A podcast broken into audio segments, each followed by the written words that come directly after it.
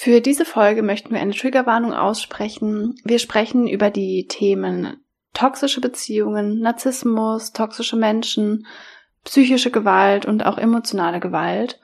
Wenn dich diese Themen triggern, wenn du da betroffen bist, wenn du da traumatische Erlebnisse hattest, dann hör die Folge lieber nicht an.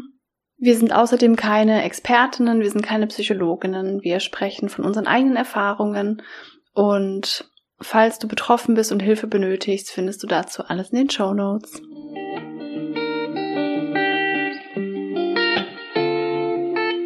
Rein reflektiert, dein Podcast für persönliche Weiterentwicklung und mehr Realität. Wünschst du dir auch manchmal mehr Selbstvertrauen und Mut zur Veränderung? Wir haben es durch viel Selbstreflexion geschafft, unsere Unsicherheiten und Komplexe zu einem tiefen Selbstwertgefühl zu wandeln. Hier teilen wir unsere wertvollsten und intimsten Learnings mit dir, damit auch du das schaffen kannst. Dann los, reflektier mit uns.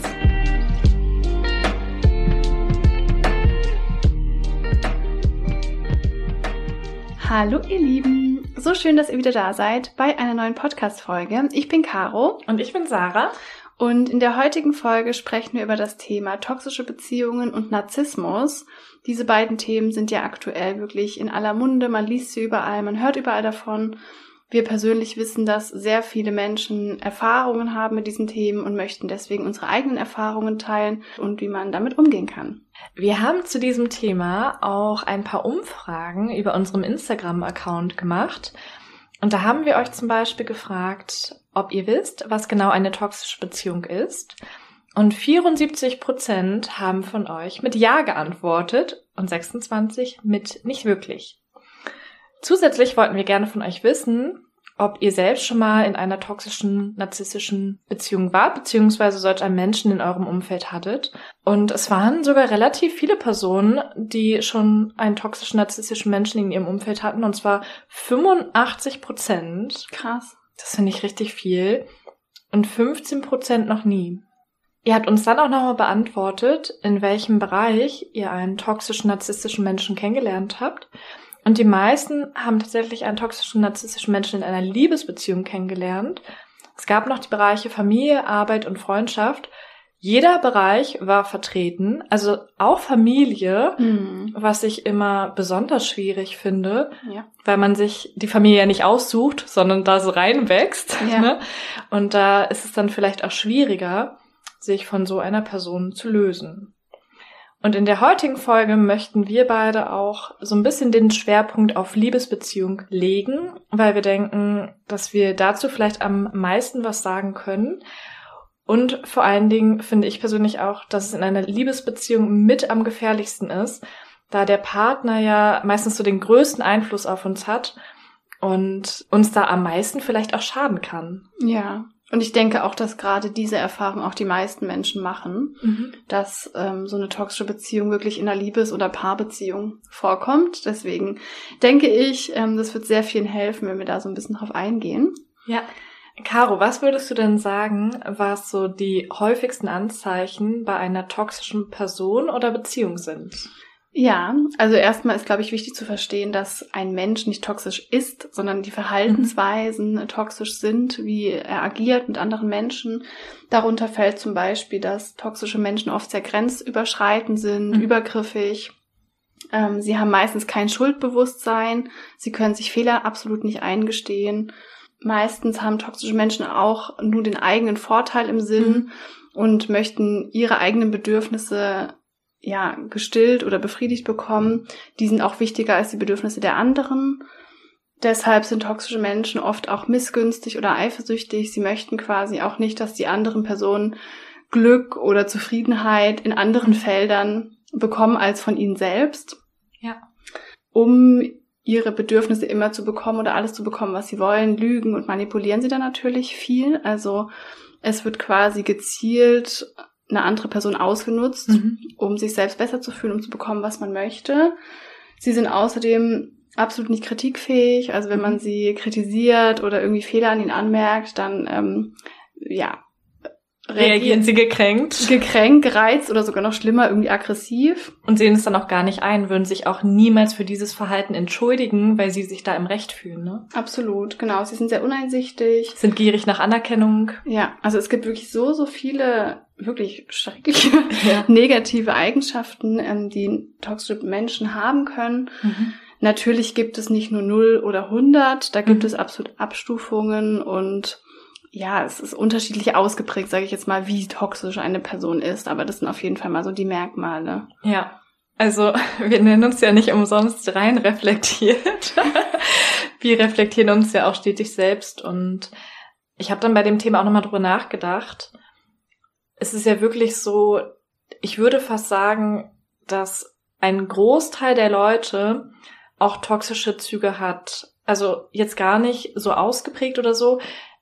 Ich würde sogar auch zugeben, dass ich so rückblickend betrachtet wahrscheinlich schon auch so ein paar toxische Züge bei mir selbst innerhalb einer Beziehung feststellen konnte, auf die Eifersucht bezogen. Ach, spannend. Also jetzt gar nicht so, dass ich ein toxischer Mensch bin. Das würde ich jetzt niemals von mir behaupten und auch niemals denken. So sehe ich mich einfach gar nicht.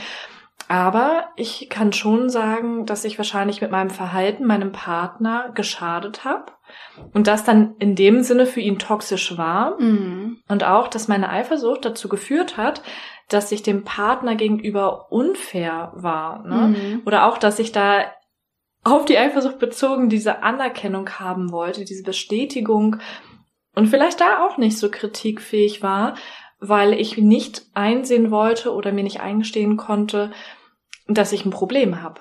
Aber das war dann natürlich nicht wissentlich, das war nicht absichtlich, ich wollte nicht absichtlich meinen Partner schaden, sondern es war unterbewusst und aus dem Schmerz heraus, den ich da gespürt habe, und ich wusste mir nicht anders zu helfen. Kann man jetzt natürlich auch sagen, dass es bei vielen toxischen Menschen so, dass es unterbewusst geschieht. Aber ich habe es für mich reflektiert und ich versuche ja etwas an meinem Verhalten oder an meiner Eifersucht zu ändern, was ich ja auch in den vergangenen Jahren schon geschafft habe. Absolut. Aber total spannend und sehr reflektiert von dir, dass du das so erzählst, weil es ist natürlich so, wir alle haben solche Eigenschaften in uns. Wir alle haben schon mal, auch wenn es jetzt ein bisschen extrem klingt, unsere Macht dazu benutzt, Mhm. das zu bekommen, was wir wollen. Das Stimmt. kann ja im Kleinsten schon sein. Ja. Das ist ja auch erstmals nicht grauenvoll oder verwerflich. Es Mhm. kommt ja wirklich drauf an, was für Züge das annimmt, ob man wirklich nur noch sich selbst und sein eigenes Mhm. Wohl im Blick hat. So bist du jetzt zum Beispiel Ja. absolut gar nicht. Ja. Ähm, vielleicht, also die Folge handelt ja von toxischen Beziehungen und Narzissmus. Mhm. Wir haben diese beiden Themen zusammengelegt, weil die einfach sehr, sehr oft miteinander einhergehen. Und bevor wir vielleicht auf die Anzeichen einer toxischen Beziehung kommen, können wir vielleicht nochmal festlegen, was eigentlich Narzissmus ausmacht. Mhm, super gerne. Dazu würde ich auch noch mal ganz kurz sagen wollen, also das gehört ja wirklich zusammen und oftmals sagt man sogar, dass in einer toxischen Beziehung ein Partner von beiden sehr narzisstische Züge hat. Meistens auf jeden Ne? Fall, denke ich auf jeden Fall auch. Ich glaube, man kann schon toxisch sein, ohne Narzisst zu sein. Mhm. Ja, das definitiv. Habe ich nämlich auch drüber Ja, nachgedacht, ob das ja. immer zusammenhängt. Das glaube ich jetzt zum Beispiel nicht. glaube ich auch nicht. Nee. Aber ich glaube sehr, sehr, sehr oft. Habe ich sogar auch schon anders kennengelernt. Mhm. Also ich habe auch schon jemanden kennengelernt, der sehr toxisch für mich war und nicht nur für mich, sondern auch für andere Personen. Also war es nicht nur meine eigene Wahrnehmung, aber diese Person hätte ich jetzt nicht als narzisstisch Mhm. bezeichnet. Also finde ich auch nochmal spannend, das so zu differenzieren. Also genau, die toxischen Merkmale hatten wir jetzt schon mal besprochen. Mhm. Und jetzt vielleicht nochmal zu denen, was Narzissmus wirklich bedeutet. Mhm. Also, was ich super interessant finde, bei Narzissten ist es ja tatsächlich so, dass die meistens eine schwierige Kindheit haben, dass sie beispielsweise wenig Liebe erfahren haben oder auch damals gemobbt wurden, woraus dann vielleicht dieser Narzissmus entsteht. Aber was ich auch richtig krass fand, ich habe das in der Podcast-Folge von Stephanie Stahl gehört, dass Narzissmus tatsächlich auch erblich bedingt sein kann. Das heißt, in Krass. dem und ja, in dem Moment, wo dein Elternteil narzisstisch ist, ist auf jeden Fall die Wahrscheinlichkeit, dass du als Kind auch narzisstische Züge abbekommst und auch stärkere narzisstische Züge auf jeden Fall größer. Also sie hatte irgendwas gesagt, die Wahrscheinlichkeit ist da so von 25 bis 75 Prozent. Krass. Das finde ich enorm viel. Mhm. Und das finde ich auch nochmal einen ganz interessanten Punkt, weil wir uns in Vorbereitung auf die Folge auch mit vielen von euch ausgetauscht haben und beispielsweise auch im Bekanntenkreis erfahren haben, dass es Menschen sehr, sehr, sehr schwer fällt, sich von ihrem narzisstischen Partner zu lösen, mhm. weil sie sich mit ihm eine Zukunft oder auch Kinder vorgestellt haben.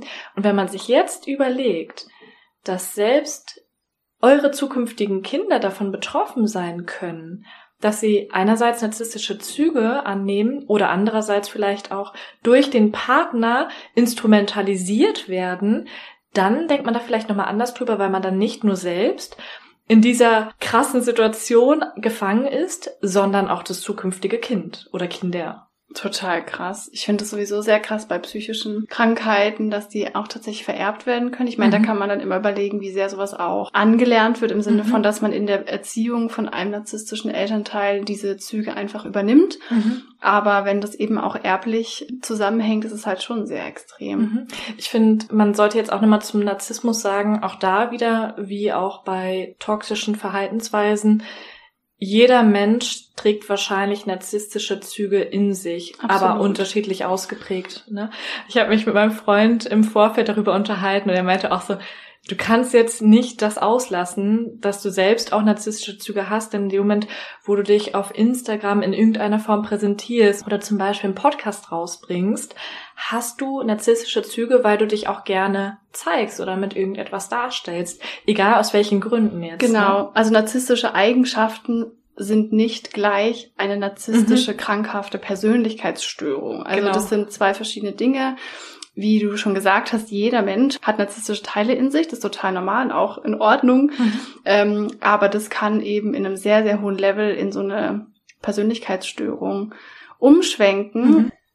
Der Name Narzissmus kommt übrigens von dem Mythos Narzissus und Echo, mhm. in dem sich ein Jüngling namens Narzissus in sein eigenes Spiegelbild verliebt. Ach, krass. Das heißt, in alten Mythen war dieses Verhalten oder diese Persönlichkeitsstörung, sage ich jetzt mal, schon bekannt. Also ich denke, das gibt schon echt lange. Mhm. Und tatsächlich leiden unter dieser Störung ein Prozent der Menschen in Deutschland also unter dieser wirklich krankhaften narzisstischen Persönlichkeitsstörung. Das finde ich schon recht viel. Habe ich auch gedacht. Und zu dieser Störung kommen meistens auch noch andere Anzeichen bzw. Erkrankungen wie Suchterkrankungen, Depressionen oder Angststörungen. Ich finde, das zeigt nochmal richtig gut, was für eine tiefgreifende und krasse Krankheit das tatsächlich auch wirklich mhm. ist. Und gerade auch Suchterkrankungen, ich muss sagen, das kann ich extrem bestätigen, weil die Personen, die ich kennengelernt habe mit narzisstischen Zügen oder wirklich auch solchen Störungen, die hatten alle eine Suchterkrankung mhm. und viele davon sogar Alkoholismus. Ja. Also waren wirklich aus meiner Sicht alkoholabhängig, mhm. haben während der Arbeitszeit regelmäßig Alkohol getrunken, wirklich regelmäßig, wo man auch wirklich dachte, das geht über das normale Maß hinaus. Absolut. Also die Personen, die ich in meinem Umfeld schon hatte, die haben tatsächlich auch eine Neigung zu Drogen gehabt mhm. und ich denke, das hängt wirklich damit zusammen, dass Narzissmus eben auch ausgelöst wird durch so unterdrückten Schmerz, mhm. schmerzhafte mhm. Erfahrungen, dass sie sich nicht fühlen können, dass sie so gar keine Verbindung zu ihrem Schmerz haben, den gar nicht verarbeiten und dadurch eben dann auch zu Drogen und Alkohol greifen, um das halt so zu verdrängen. Mhm, genau, um sich in dem Moment mal gut zu fühlen und sie wollen dann auch nicht mehr von diesem Rausch runterkommen. Ne? Sie wollen sich dauerhaft in diesem Rauschzustand befinden, in dem sie nichts spüren, alles um sich herum vergessen, sich mit nichts auseinandersetzen müssen und wo es einfach nur um sie wieder geht. Ja. ja. Ist quasi auch ein Teil von dieser Fake-Realität, die mhm. sie sich selbst erschaffen ja, richtig, genau. Ähm, was sind denn sonst noch so ja Anzeichen von Narzissten? Hast du da noch so ein paar Sachen? Ich finde, also jetzt gerade vielleicht auf eine Liebesbeziehung bezogen, weil wir auch gesagt haben, dass wir uns hauptsächlich darauf konzentrieren, kann man Narzissten beispielsweise oftmals daran erkennen, dass sie am Anfang einer Beziehung sehr extrem Liebe schenken, so dieses Love-Bombing letztendlich. Love-Bombing habe ich ja auch als ja, Begriff schon öfter ne? gelesen. Ähm, so machen und das macht das Ganze eigentlich so schwer. Der Narzisst legt dir in der Regel am Anfang der Beziehung die Welt zu Füßen, behandelt dich wie eine Göttin, du bist sein Ein und alles und er gibt dir das Gefühl, dass es nichts anderes außer dich gibt und so eine krasse Anerkennung Hm. oder so eine krasse Bestätigung bekommt man meistens nicht von anderen Menschen, die diese Züge eben nicht haben, weil sie nicht so extrem in der Höhe sozusagen sind und auch nicht so extrem in der Tiefe, also nicht so extrem positiv und nicht Ja. so extrem negativ, sondern sich meistens in so einem gesunden Mittelmaß bewegen. Ja. Ich möchte jetzt nicht sagen, dass es falsch ist, wenn man am Anfang einer Beziehung sehr viele Gefühle zeigt oder dem anderen versucht, die Welt zu Füßen zu legen.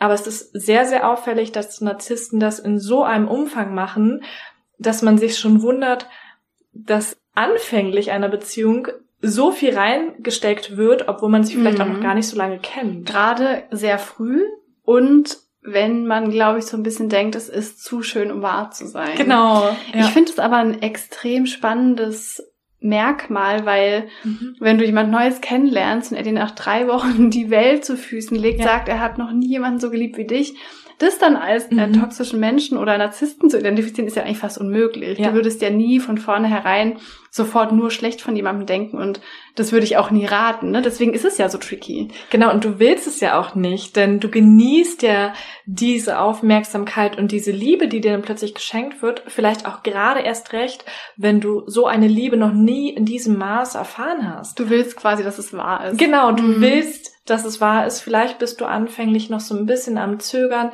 aber wenn dir der Narzisst immer wieder beteuert, dass es so ist und Narzissten sind eben auch sehr überzeugungsfähig. Ja. Sie sind in der Lage, das Richtige zum richtigen Zeitpunkt zu sagen. Sie wissen ganz genau, was du hören willst und das macht es so schwierig. so schauspielerisch talentiert, dass Genau. es eigentlich unmöglich ist, es nicht Ja. zu glauben. Deswegen ist da auch nicht der Fehler bei der Person, die es glaubt, Mhm. weil es halt einfach unfassbar überzeugend ist. Jeder Ja. würde das wahrscheinlich glauben. Ja, genau. Ist eine heftige Eigenschaft. Ja, absolut. Also könnten so die besten Schauspieler sein letztendlich. Ne? Sie haben es ja auch gelernt. Narzissten sind in der Lage, Empathie vorzuspielen. Sie besitzen normalerweise eigentlich nicht so dieses Einfühlungsvermögen oder diese Empathie, aber sie wissen ganz genau, was Empathie für andere Menschen bedeutet und wie sie es schaffen, sich so anzupassen, dass es überzeugend wirkt. Interessanterweise, also ich habe mir eben auch aufgeschrieben, dass ähm, Empathielosigkeit ein sehr klares Beispiel Mhm. bei Narzissten ist. Aber mir hat neulich jemand erzählt, dass in so psychologischen Tests mit Narzissten Mhm. haben die Narzissten es trotzdem geschafft, die Fragen so zu beantworten, wie es jemand mit einer gesunden Empathie beantworten würde, weil Ja. die einfach genau wussten, was man da schreibt. Die Mhm. wussten, was Empathie bedeutet, Mhm. auch wenn sie sie nicht fühlen. Genau, Also, weil richtig Krass. krass. richtig krass. Ja, also das macht nicht eben nur die schauspielerischen Talente aus, sondern Narzissten streben ja auch extrem nach Anerkennung. Also das, was du jetzt auch schon bei toxischen Menschen gesagt hast. Und sie haben früh gelernt, wie sie diese Anerkennung von anderen Menschen bekommen. Mhm. Und zwar eben, wenn sie genau das machen, was andere Menschen erwarten. Sie versuchen, sich zu präsentieren. Sie wollen beliebt sein. Sie wollen ja. einfach über allem stehen. Und das schaffen sie nur, wenn sie erstmal jemand anderes in ihren Bann ziehen können. Ja. Ist ja auch nochmal ein krasses Merkmal, das hatte ich ja vorhin schon gesagt, und das überlappt sich ja, wie gesagt, so ein Mhm. bisschen. Dieses absolut fehlende Schuldbewusstsein. Ja, also, dass Narzissten immer, immer, immer davon überzeugt sind, dass sie Mhm. selbst Recht haben, auch wenn sie wahrscheinlich wissen, also was heißt wahrscheinlich, sie wissen ja meistens, wenn sie lügen. Das weiß Ja. ja jeder. Ja. Also wenn ich, ähm, keine Ahnung, mein Auto kaputt fahre und daneben Mhm. sage, ich war es nicht, weiß ich ja immer, dass ich es war. Mhm. Aber die sind so begabt darin, diese Realität für sich so zu erschaffen, dass sie selbst schon glauben, dass es ja, nicht so ja, ist. genau, das wollte ich gerade sagen. Ja. Sie denken dann irgendwann selbst oder sie glauben dann irgendwann selbst ihre Lügen. Ja. Oder selbst wenn sie erkennen, dass es sich gerade um eine Lüge gehandelt hat, fühlen sie sich als das Opfer der Umstände und denken sich trotzdem, sie sind im Recht Ja. und sie können gar nicht anders. Also ja. sie können gar nicht anders, denken sie sich wahrscheinlich auch, aber sie können tatsächlich Sie können wahrscheinlich in dem nicht. Moment auch nicht anders. Ne? Sie Ja. können nicht aus ihrer Haut. Und auch nochmal zu dem Thema Empathie. Das ist meistens das Problem. Diese Narzissten haben jetzt physisch gesehen oder wie auch immer keine Empathie, aber sie ziehen besonders empathische und fürsorgliche Personen an. Mhm. Und das macht es so schwierig, denn diese fürsorglichen Personen fühlen sich für die Person, für den Narzissten verantwortlich Mhm. und machen das deshalb auch so lange mit, weil sie immer denken, sie müssen geben. Also der Narzisst nimmt, Ja. empfängt und die andere Person gibt im Prinzip. Das ist natürlich eine Beziehung, die sich jetzt im ersten Augenblick gut anfühlt, weil ist ja irgendwie eine Symbiose, ne? Das passt ja Mhm. erstmal so zusammen, so wie Topf auf Deckel, aber eben nicht auf lange Sicht Ja. weil der Narzisst dann so viel nimmt, dass der fürsorgliche Part irgendwann gar nicht anders kann, als irgendwann daran zu zerbrechen. Also Ja. kommen wir gleich nochmal zu den anderen Merkmalen, was den Narzissten auch noch ausmacht. Ja. Die ziehen quasi ihre Energie daraus, Mhm. dass du dich um sie sorgst, Mhm, dass du genau. ihnen alles recht machst, dass du ihre Bedürfnisse erfüllen willst. Also daher bekommen sie ihre Energie. Die wollen jemanden, Mhm. der unbedingt will, dass die Person einem selbst alles recht macht. Also daraus äh, holen die quasi ihre ganze Energie raus. Genau deswegen umgeben sie sich meistens auch mit besonders lebensfrohen Menschen, die beliebt sind, weil sie eben genau das für sich dann da rausnehmen wollen. Sie können es nicht ertragen, wenn du selbst vielleicht auch mal ein Problem hast, wenn es dir psychisch oder körperlich schlecht geht, dann machen sie dich noch kleiner, als du schon bist. Eben auch Ja. wieder, ne? Weil sie keine Empathie empfinden, aber sie können dich auch nicht schwach sehen. Denn du bist Absolut. eigentlich die Person, aus denen sie die Stärke letztendlich ziehen wollen, ne? Es ist quasi so, als ob du die ganze Zeit den Kasper spielen musst. Du musst Ja. immer gut drauf sein, du musst Mhm. immer energievoll sein, du musst immer wissen und äh, erraten, was der andere Mhm. gerade will. Du bist halt der Diener. Ja, Und der andere ist der König, also in der Sicht Ja. des Narzissten. Ja, so absolut. sagen. Genau. Und sie geben dir einfach dann nach der anfänglichen Hochphase, wo sie dir einfach so extrem die Welt zu Füßen gelegt haben, das Gefühl, dass du nichts wert bist. Mhm. Also sie versuchen aus meiner Sicht wirklich kontrolliert dein Leben und dich zu zerstören. Also für mich ist es wirklich kontrolliertes Zerstören, weil sie nur daran interessiert sind, wie sie dich schaffen, klein zu machen. Mhm. Sie füttern dich zwar zwischendurch immer mal wieder vielleicht mit kleinen Komplimenten, aber was ich total erschreckend finde, ist, dass diese Komplimente indirekt meistens mit irgendwelchen Beleidigungen versehen sind. Mhm. Also so zum Beispiel, oh, dein Pulli ist sehr schön, naja, sonst siehst du ja auch sowieso nur scheiße an, Ja. so, ne? Ja. Also wirklich so dieses, sie verpacken eine Beleidigung mit einem Kompliment. Und das macht es so schwierig für Außenstehende zu verstehen, was da eigentlich gerade abgeht. Denn und auch für einen selbst. ja, für einen Mhm. selbst auch. Weil wenn man das jetzt jemand anderes, jemand Fremdes erzählen würde, würde jemand Fremdes das erstmal gar nicht als schlimm oder so ansehen oder Es ist nicht so eine eindeutige Beleidigung Mhm. manchmal. Manchmal gibt es auf jeden Fall auch das, aber Ja, genau. stimmt. Also es ist so richtig unterschwellig. Sie geben dir unterschwellig immer wieder ein Gefühl, du bist nicht gut genug, du bist nichts wert, du bist von ihnen abhängig, obwohl es ja andersrum ist. Sie sind von dir abhängig Ja. und können gar nicht alleine leben. Ja. Also ein Narzisst ist nicht in der Lage, alleine zu überleben. Meistens kann er sich zwar sehr, sehr gut im Arbeitsumfeld oder so verkaufen oder kommt da super gut zurecht, Oft aber auch in nicht. Ja, Positionen und sowas. genau. Absolut. Und das liegt unter anderem auch daran, dass Narzissten quasi leer sind. Mhm. Die sind leer, hattest du ja vorhin schon kurz gesagt, oft ähm, aus sehr schmerzhaften Erfahrungen in der Vergangenheit, Mhm. in der Kindheit, emotionslose Kindheiten erlebt. Ja. Und Narzissten haben dann oft so einen Selbsthass, den sie selber aber nicht bewältigen können. Das Ja. heißt, sie müssen diesen riesigen, unbewältigten Schmerz auf eine andere Person abladen. Mhm. Den eigenen Selbsthass Genau. projizieren sie quasi auf eine andere Person, die sie so runterbuttern wollen, damit sie sich dann doch irgendwie wieder besser fühlen. Ja. Ja, stimmt.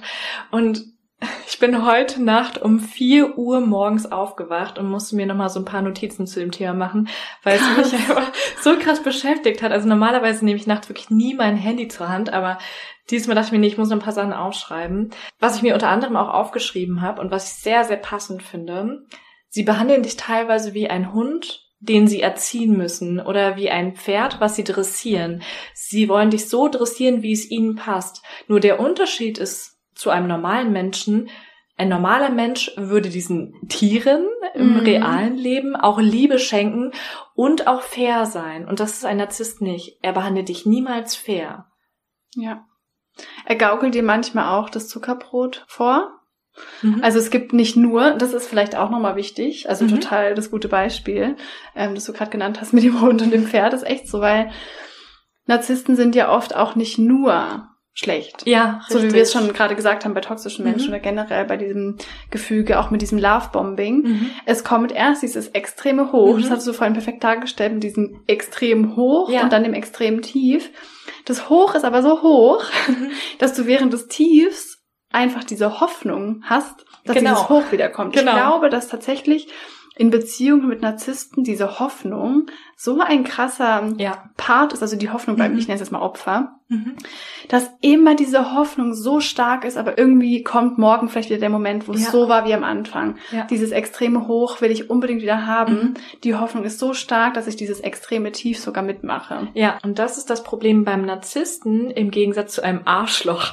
So, Ist das. Arschloch ja. ist halt immer scheiße. ja, Und da fällt es einem auch sehr, sehr leicht, sich von dieser Person zu trennen, absolut. weil da einfach nicht viel Positives existiert, woran man sich noch irgendwie ja erfreuen kann oder vielleicht auch seine Kraft schöpft oder eben Hoffnung hat. absolut. Und da ist es vielleicht auch offensichtlicher, dass jemand schlecht ist und Ja. auch nach außen hin. Ja. Während beim Narzissten es eigentlich nur für einen selbst, der mit dem Narzissten in einer engen Beziehung ist, egal in welchem Rahmen, egal ob Liebesbeziehung oder vielleicht auch Arbeitsbeziehung, Ja. meistens nur für einen selbst spürbar ist und für Außenstehende gar nicht so. Und Narzissten sind halt leider auch meistens kommunikativ, offen, lustig. Charmant. Ja, Also also machen die Komplimente. Die wissen schon, wie sie Mhm. das machen, wie sie Ja. dich an sie binden. Das, Ja. ist, ne- das ist deren Lebenskunst quasi. Genau. Es ist wie so ein Gift, was dich langsam zerstört von innen. Was mir gerade so eingefallen Wow.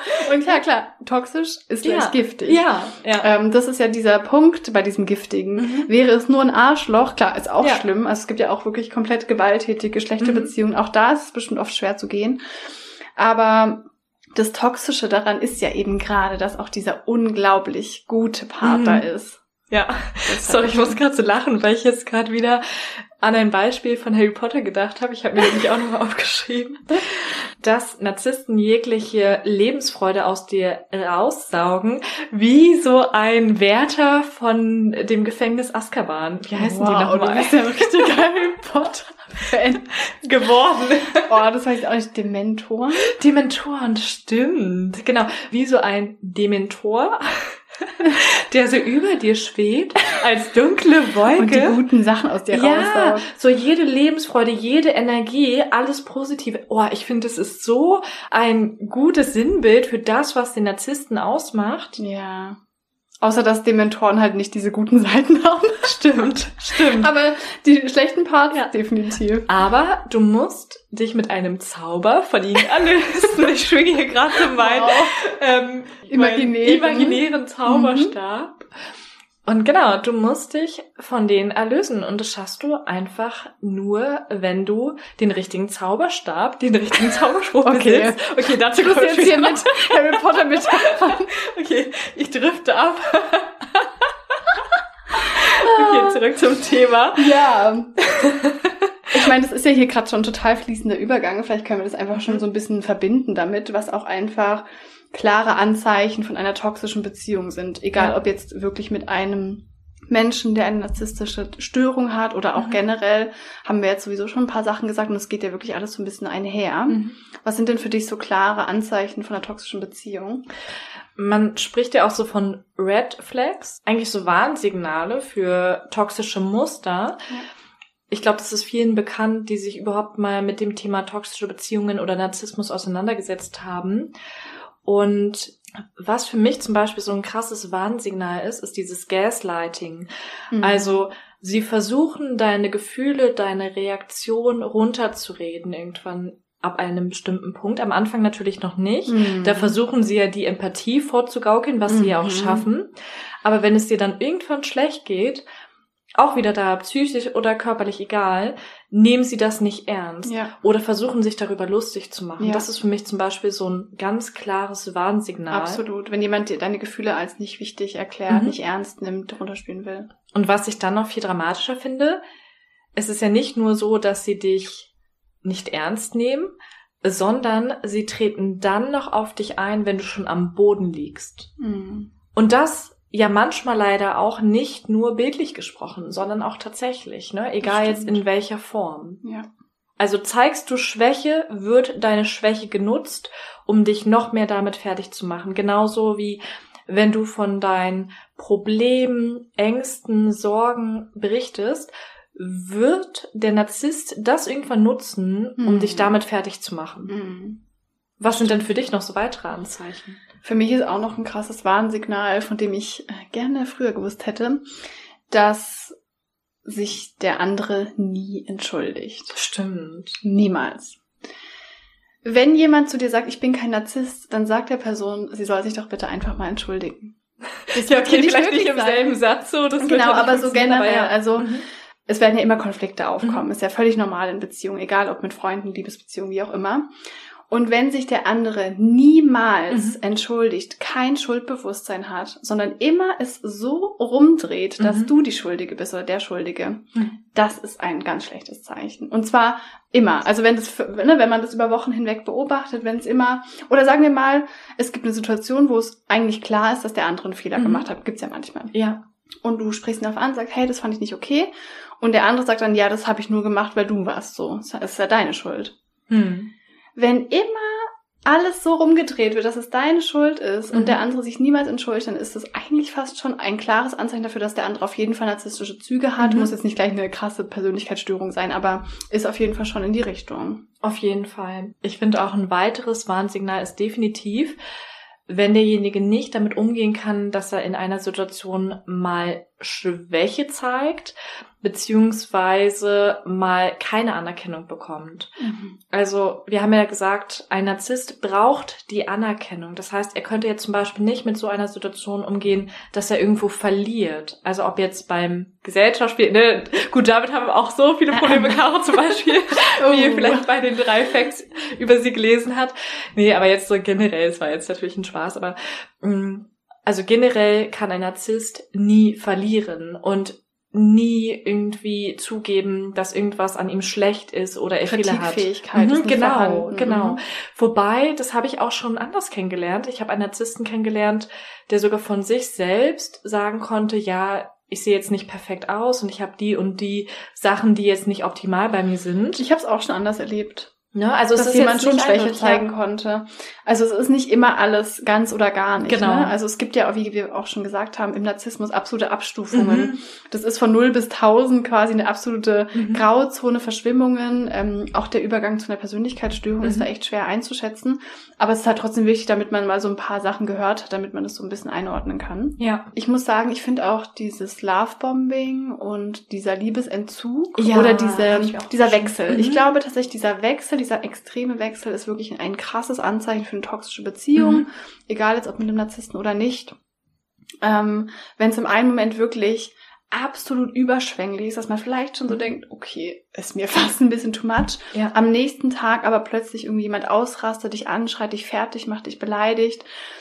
Boah, sorry, mir ist Ja. gerade in der Sekunde jemand eingefallen, den ich kennengelernt habe, wo ich jetzt gerade auch dachte, der hatte so Züge, wo das sehr, sehr extrem war. Mit Plötzlich diesem fällt es einem manchmal auf. Ja, Ne? obwohl ich jetzt schon die ganze Zeit mit dem Thema Narzissmus und toxischen Menschen zu tun hatte und mich da extrem mit auseinandergesetzt habe. Mir ist schon aufgefallen, dass manche Verhaltensweisen von demjenigen sehr extrem waren und Mhm. mir teilweise zu viel. Ich habe die negative Seite jetzt nicht so krass von ihm mitbekommen, weil ich, ja, Caro guckt mich gerade komplett schockiert an. Der Groschen ist gefallen. Ja, weil Hm. dann frühzeitig der Kontakt abgebrochen ist. Also habe ich nur das Positive mitbekommen, weshalb ich wahrscheinlich auch so lange an der Person hing oder auch mit dem Thema zu tun hatte. Und trotzdem aber immer auch wieder dieser Entzug kam. Ne? Ja, genau, das dachte ich mir auch. Dieser grad. krasse Ja, Wechsel. mhm. Wenn, wenn ihr Ja. jemanden kennt, wo dieser Wechsel krass ist, egal ob bei einer Arbeitskollegin, bei einem Chef, bei einem Partner, das ist toxisch, das ist nicht gut. Caro und ich haben uns gerade jetzt völlig schockiert angeguckt, weil sie weiß, wie Wir haben gerade richtig eine Erkenntnis hier während Ja. Folge. Ich habe nie drüber nachgedacht. Wobei, ich habe dir letztens bei unserem Treffen schon gesagt, mit der Person stimmt bestimmt irgendwas nicht. It's So. true. ja, und da haben wir schon so krass. überlegt, okay, was könnte es sein? Weil irgendwie hat es alles nicht zusammengepasst. Es waren Mhm. viele Ungereimtheiten. Mhm. Es war auch zu perfekt. Es hat sich für mich Ja, zu und oft too angefühlt. much und dann aber Mhm. wieder too less. Also Genau, dass man auch denkt, so, okay, ich habe so viel Anerkennung und so viel Liebe bekommen, dass ich mich danach verzehrt habe und plötzlich hat man das Gefühl, diese Person hat nie etwas für einen empfunden. Ich bin gerade so schockiert und schwitze gerade total, weil ich denke so, es fällt einem oft Krass. einfach nicht auf. krass, Währenddessen. ja. ich bin gerade richtig schockiert. Oh mein Gott. Du bist aber auch ein kleiner Magnet. Ja, du sagst es immer wieder, ne? Ich Ohne es dafür. Ja.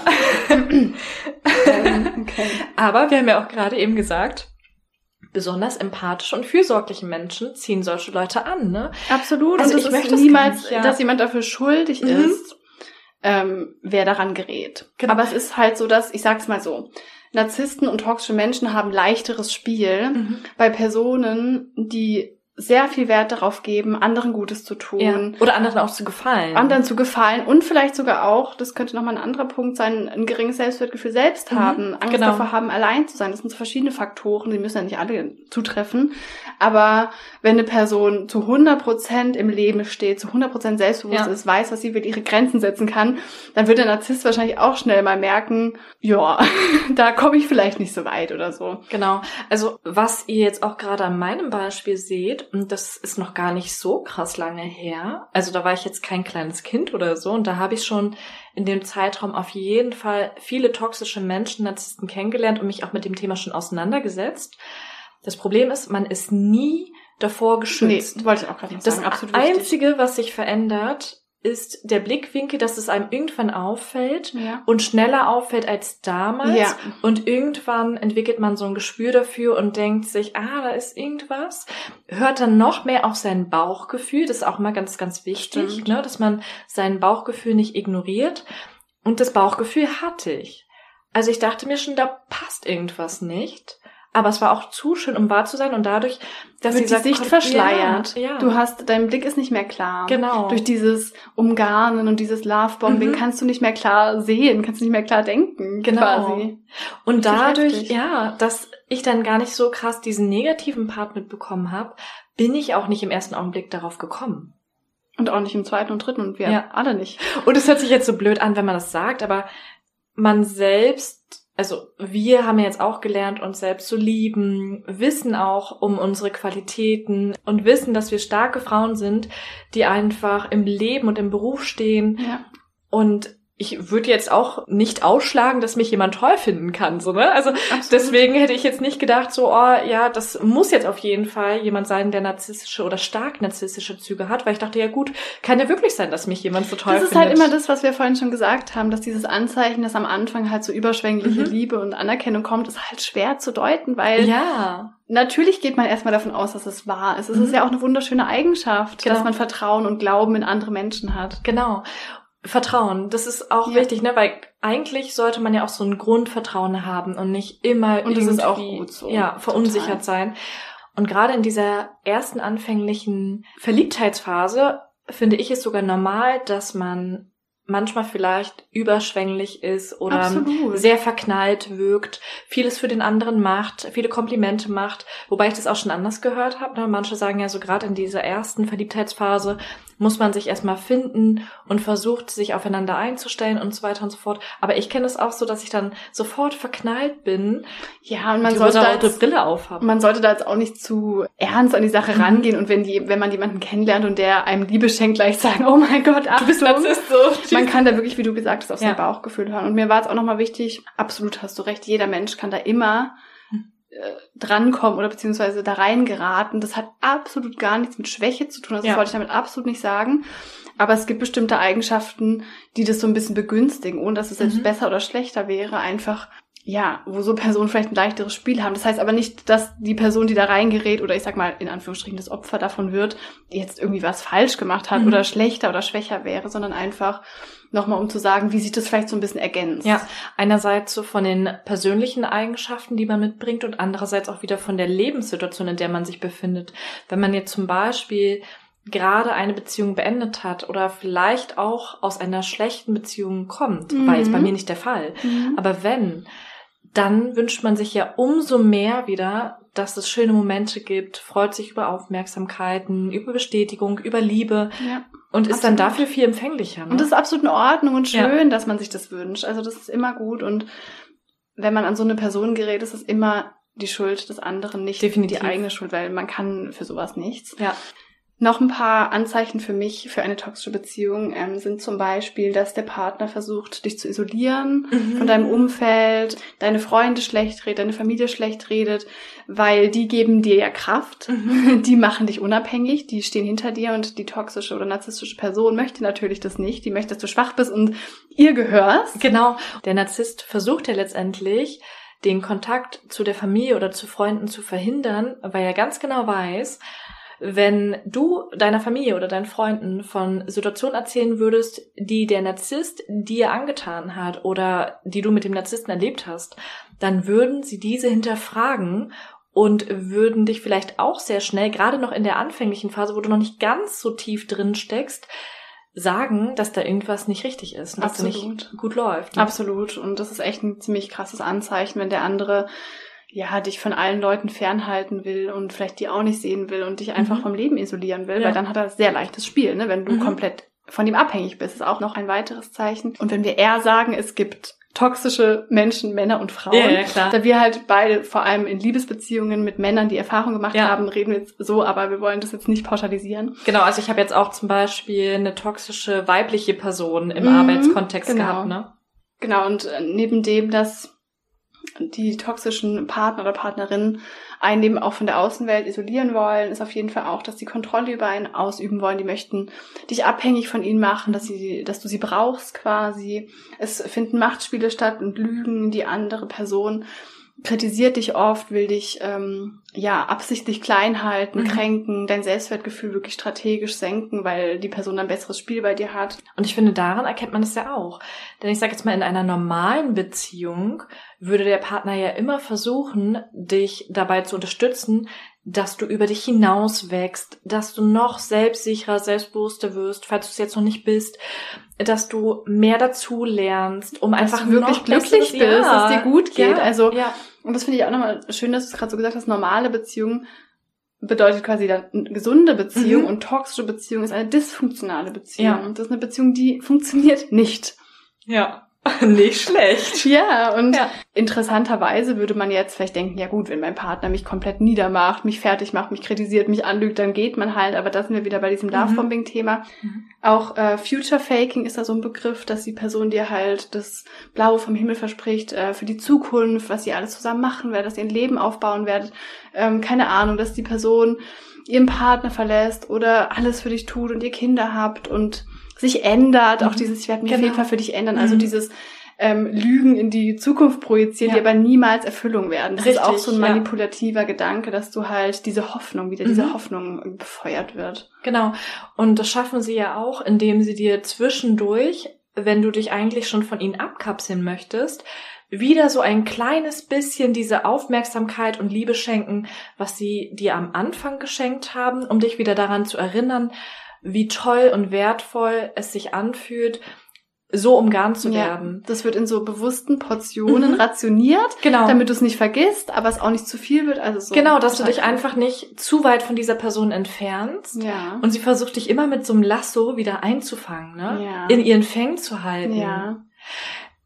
Ich, auch apropos in den Fängen halten. Ich dachte mir auch so ein bisschen, das Lügenkonstrukt eines Narzissten ist so ein bisschen wie so ein Spinnennetz aus verschiedenen Lügen. Mhm. Und irgendwann fällt dieses Spinnennetz zusammen, wenn du erkennst, dass es nur aus Lügen besteht.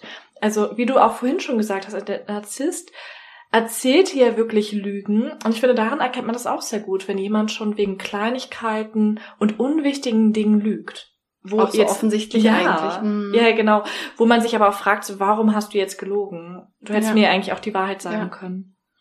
Und noch so ein letztes Anzeichen, was ich auch total krass finde, ist, dass die Person emotionale Erpressung mhm. begehen, dass sie dich emotional unter Druck setzen und dir die Schuld ja, für alles bei ihnen geben. Ja, also genau. das ist wahrscheinlich einer der mhm. krassesten Punkte, vor allem bei Narzissten.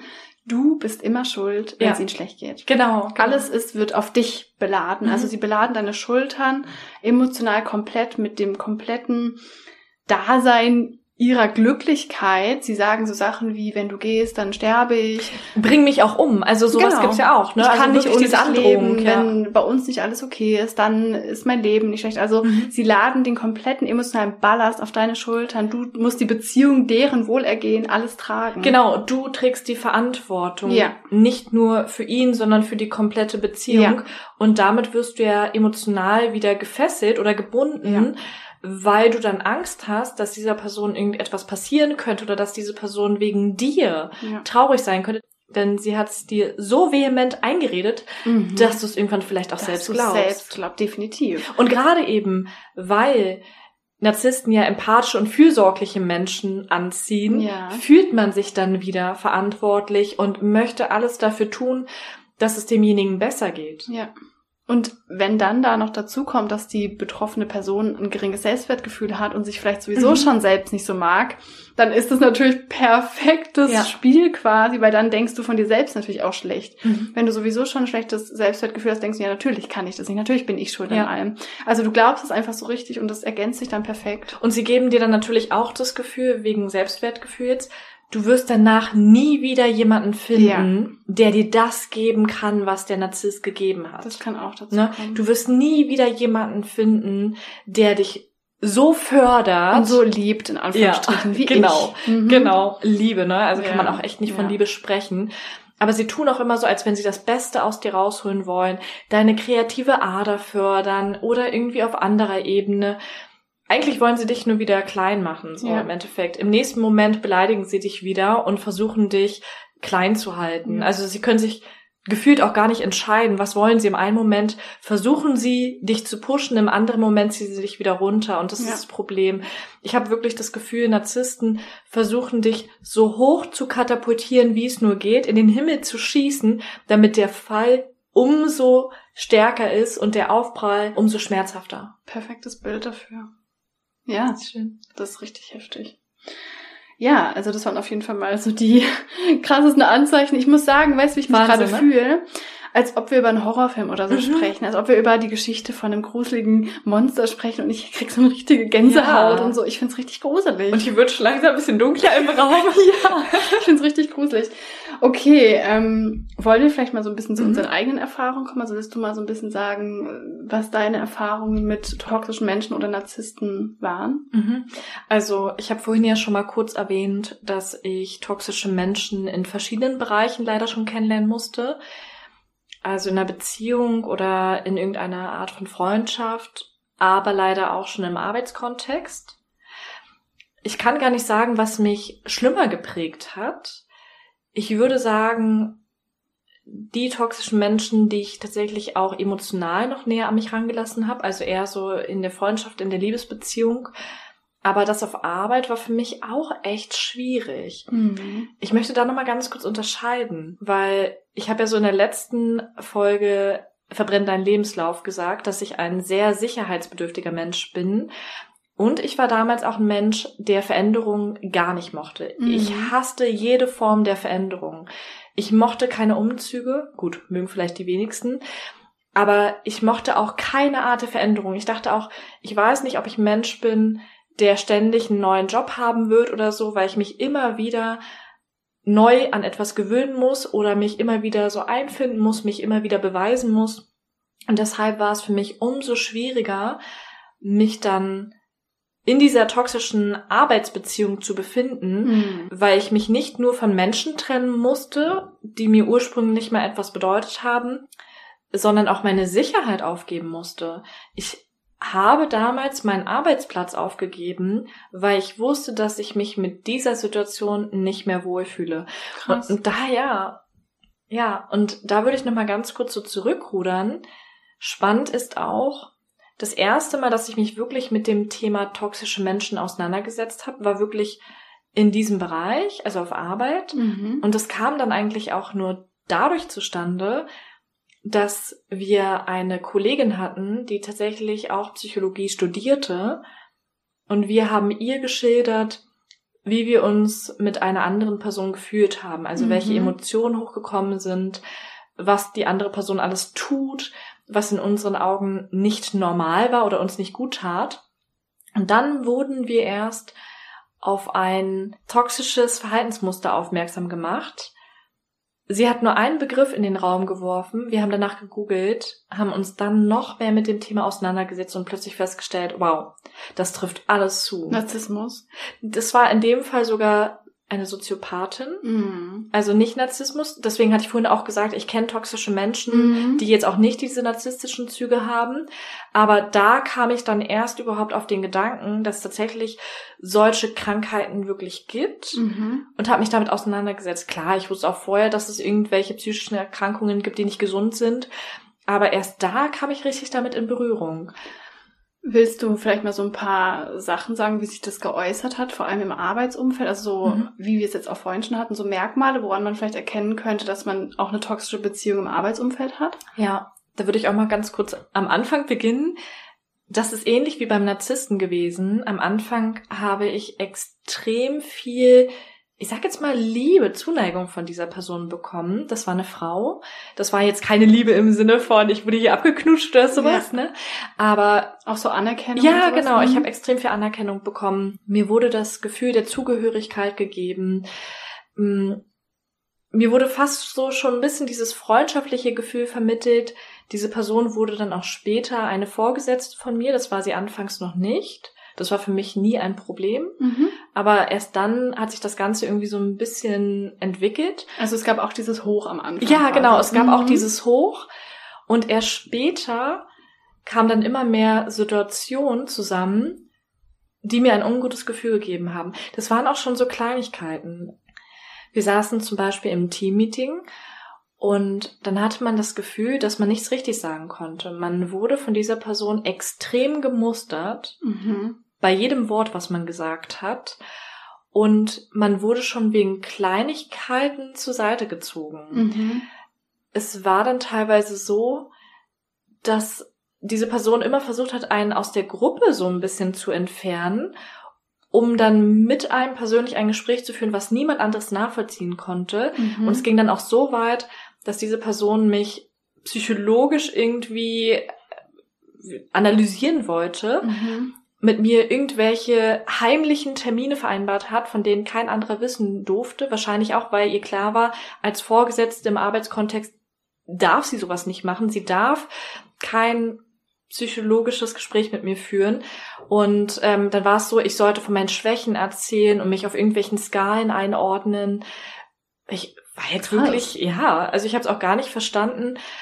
Es ging dann auch irgendwann so weit, ich wollte mein Arbeitszeugnis haben und ich hatte das Gefühl, dass sie es bewusst schlechter gemacht hat und Sachen einfließen lassen hat, die mir dann im Nachgang geschadet hätten. Es waren wirklich so viele Situationen, aber auch Situationen, die ich bei anderen mitbekommen habe und erst später verstanden habe. Mhm. Denn diese Person war nicht erst zu dem Zeitpunkt, wo sie Führungskraft wurde, toxisch, sondern schon zuvor. Mhm. Und ich habe mich immer gewundert, warum eine andere Kollegin sich so seltsam verhalten hat und teilweise schon so ein bisschen hysterisch oder aufgebracht aggressiv wirkte. Das war aber auch eine Person, die sich mit Psychologie auseinandersetzte, jetzt nicht reine Psychologie studiert hat, aber schon in dem Bereich. Und es war dann auch so, dass sie, diese andere Person, die von der toxischen Person auch in irgendeiner Form, ja, wie soll ich sagen, angegriffen wurde, gesagt hat, sie wurde unterm Tisch getreten und dann hat die toxische Person gesagt, das hat sie niemals getan. Krass. Oder auch so vor versammelter Mannschaft fertig gemacht Mhm. oder in irgendeiner Form bloßgestellt. Mhm. Und es waren so Kleinigkeiten, die sich eingeschlichen haben. Also auch so Grenzen überschritten. Absolut. Also übertrieben kritisiert oder unangebracht kritisiert. Und Genau. auch diese Lügen wahrscheinlich viel. Ja. Und das Schwierige an der Situation war, wir hatten teilweise schon so ein fast freundschaftliches Verhältnis. Und es war dann zum Beispiel auch so, dass wir nach der Arbeit auch mal gemeinsam weg waren und was getrunken haben. Sie hat mich nach meiner Abschlussfeier dann auch mit ihrem Freund gemeinsam eingeladen und wir haben da angestoßen, bis in die Nacht irgendwie gequatscht und es war alles nett. Aber nach und nach kamen wirklich immer mehr Situationen zustande und auch immer mehr Kolleginnen und Kollegen auf mich zu, die ähnliche Situationen erlebt haben, wo es aber auch noch viel krasser ausgeprägt war. Und irgendwann haben alle Personen dieses Referat verlassen und ich war die letzte, die dann noch übrig geblieben ist. Mhm. Und da war mir klar, okay, das kann nicht nur an mir gelegen haben. Das war nicht nur meine eigene Wahrnehmung, sondern es wurde auch von anderen genauso empfunden. Krass. Jetzt habe ich schon so viel über den Arbeitskontext gesprochen. Ja, aber ich finde es total spannend, weil das, ich finde, aktuell ist es, was Liebesbeziehungen angeht, sehr viel darüber gesprochen. Mhm. Aber dass das eben auch in so anderen Bereichen vorkommen kann, finde ich eben auch spannend, dass da auch andere wissen vielleicht, wann sie es mit sowas zu tun haben. Und auch wenn da, mhm. ja, wie gesagt, Grenzen überschritten werden, wenn man da unangebracht runtergebuttert wird, mhm. wenn da irgendwie gelogen wird, manipulativ gehandelt ja, genau. wird, ist es einfach auch wichtig, dass man da weiß, dass es auch nicht in Ordnung mhm. ist und dass auch da eine toxische Person sein kann, mit der man einfach vielleicht auch nicht so ein Problem einfach mal kurz mit einem Konfliktgespräch lösen kann, ja, sondern die Person genau. hat vielleicht auch eine psychische Störung im schlimmsten ja. Fall und dann äh, muss man gucken, wie man damit umgeht. Also und vor allen Dingen, wenn das dann noch deine Vorgesetzte ist oder eine Führungskraft von dir, da befindest du dich ja dann wirklich in so einem Machtverhältnis, wo du immer in der Situation bist, dass du unterlegen bist und ja auch nicht möchtest, dass die Vorgesetzte oder so irgendwas gegen dich hat oder so. Du weißt auch nicht, wie du sowas ansprechen oder lösen sollst. Mhm. also da, da ist die Person quasi schon in der höheren Machtposition, was ja Narzissten oder toxische Menschen mhm. oft dann irgendwie zwanghaft versuchen, ist da quasi schon gegeben und mhm. das nutzen sie dann halt aus. Ne? Genau. Diese Situation, ja, spannend. Ja. Richtig krass. Aber da war es wirklich Wahnsinn. Das komplette Referat ist auseinandergebrochen und musste komplett neu aufgebaut werden. Und trotzdem ist diese Person damit durchgekommen. Und was für mich jetzt im Nachgang immer noch sehr, sehr schwierig zu akzeptieren ist, ist, dass diese Person nach außen hin eine der beliebtesten Personen war. Mhm die überall anerkannt war. Sie konnte auch etwas. Ne? Wir haben auch vorhin gesagt, Narzissten können ja auch etwas. Sie haben auch positive Eigenschaften. Oft sogar besonders viel Charisma, mhm, Ausstrahlung. Genau. Also das, was Leute eigentlich auch anzieht, gruseligerweise. Ne? Genau. Und das ist dann so Schwierige, wenn diese Person nach außen hin so extrem beliebt ist, du kannst niemanden davon erzählen zumindest niemanden, den du oberflächlich kennst, weil jeder würde dich als verrückt erklären. Aber mhm. du weißt ja, was du mindestens zwei Jahre erlebt hast. Ja. Und da ist jetzt mein Glück, dass ich Kolleginnen aus der damaligen Zeit noch kenne, die sich mit mir darüber trotzdem noch austauschen, wo man sich immer wieder dieses Feedback geben kann. Das, was du da gespürt hast, das war real. Und ja. das war nicht okay, das war krank. Und die sind ja auch vor mir gegangen. Also ich habe wirklich das Glück, dass ich jemanden habe, der es genauso erlebt und empfunden hat. Ich muss es niemandem beweisen. Ja. Und trotzdem merke ich, wie schwierig das zu greifen ist. Weil selbst wenn ich dir jetzt einzelne Situationen davon erzähle, wenn man sie einzeln betrachtet, wirken sie nicht schlimm. Ja. Sie sind erst in der Masse schlimm und das Gefühl, was in dir ausgelöst wurde. So ein krasser Punkt. Ich glaube, das ist ganz oft so, auch in mhm. Liebesbeziehungen oder Freundschaften oder was auch immer, dass diese Angriffe, sage ich jetzt mal, so subtil sind, ja. dass du sie ganz genau spürst. Du spürst ganz genau, dass da was nicht stimmt, aber du kannst sie nicht nach außen zeigen. Mhm. Erstens mal hast du oft keine Beweise, logischerweise. Genau. Man hat das ja nicht auf Video oder so. Ja. Und oft, wie du sagst, reiht sich das so aneinander, dass es eher um die Masse geht, als um den mhm. Einzelfall. Und das macht es halt so schwer, das irgendwie ich sag mal, anzuzeigen, wenn auch jetzt nur mit dem wirklich noch weiter oben gelegenen Vorgesetzten oder auch in mhm. Beziehungen, wenn psychische Gewalt dadurch entsteht, wie willst du das anklagen? Ja. Du hast ja keine handfesten Beweise. Das macht die Sache eigentlich noch toxischer. Total. Und vor allen Dingen, selbst wenn du die Möglichkeit hättest, etwas aufzuzeichnen, wäre es vor Gericht nicht zugelassen. Mhm, also, stimmt. Du bist einfach in einer Situation, in der du Schwierigkeiten damit hast, das zu beweisen. Ja. Aber letztendlich musst du auch niemandem etwas beweisen. Wenn du dich in einer Situation schlecht fühlst, dann kannst du das für dich alleine so bewerten und das als real und gegeben annehmen oder mhm. hinnehmen. Und dann musst du schauen, dass du dich aus dieser Situation befreist. Definitiv. Aber wie war es denn bei dir genau? Also ich hatte die Erfahrung einer toxischen Beziehung oder mit einer Person, die narzisstische Züge hat, tatsächlich in einer Liebesbeziehung. Das war mir sehr, Mhm. sehr lange nicht klar. Also es Mhm. war mir über die Jahre, in denen wir zusammen waren, nicht klar und Mhm. auch die Jahre danach nicht. Tatsächlich erst in den letzten Jahren, wo dieses Thema aufkommt Ja. und so Anzeichen davon, wie wir sie jetzt besprechen, Ja. da dachte ich dann so, oh. Krass, ne? aber so wie bei mir jetzt gerade eben. Ja, wir hatten ja selbst hier live, Ja, live so einen Moment, wo so, man ja. denkt, oh mein Gott, das war ein toxischer Mensch. Ja. Und das kam mir wirklich echt spät. Und bei mir war es halt so, dass ich, ja, ich war noch sehr jung. Ich hatte vorher noch keine Beziehungen und wir sind in der Zeit zusammengekommen, da war ich unglaublich lost. Also ich hätte nicht mehr lost sein können. Ja. Ähm, wir waren gerade umgezogen, ich war komplett allein in einer fremden Stadt. Ähm, die Person war noch in meiner alten Heimatstadt. Also ich war absolut verloren, traurig, depressiv schon fast. Und die Person hat mir halt so diesen extremen Halt gegeben ja. die hat mir das gegeben, was ich gebraucht habe. Und die Person war auch um einiges älter als ich. Und also jetzt nicht irgendwie 30 Jahre, aber so ein paar Jahre älter als Ja. ich. Und ja, wir sind zusammengekommen und es war eben dieses klassische Beispiel vom Lovebombing. Mhm. Die Liebeserklärungen und Liebesanzeichen waren so überschwänglich und heftig, dass manchmal Leute drumherum schon gesagt haben, okay, das ist ein bisschen übertrieben. Hast du ein also, Beispiel? also ich muss sagen, dieses Lovebombing war nicht nur am Anfang und es war jetzt Mhm. auch keine extrem toxische Beziehung oder auch kein Mensch, der, würde ich sagen, eine narzisstische Persönlichkeitsstörung hatte, sondern Mhm. der Mensch hatte narzisstische Züge und dadurch hat sich eine, ich weiß nicht, wie man so sagen kann, leicht toxische Beziehung ähm, ergeben. Es geht auf jeden Fall noch extremer, aber trotzdem, dieses Lovebombing hat sich über die ganze Zeit hinweg gezogen. Einmal war es so, dass die Person nach zu meinem Haus gefahren Mhm. ist und vor der Tür 20, 30 Zettel ähm, im ganzen Eingangsbereich aufgeklebt hat, wo drauf stand, ich liebe dich, du bist mein Leben, ohne dich kann ich nicht leben, du bist der beste Mensch der Welt, hat es an die Garage geklebt, an den Briefkasten. Kurze Frage, da haben auch noch andere Leute Ja, in ich hab dem ja Haus bei gelebt, ne? der Familie meiner besten Freundin gewohnt. Ja, ach, das war zu dem Zeitpunkt, ja. Genau, also ich habe bei der Familie meiner besten Freundin gewohnt, ich war in der Schulzeit, waren wir zusammen. Und die Person ist dann nachts wieder nach Hause gefahren und morgens kommt man raus und denkt so, okay. ja.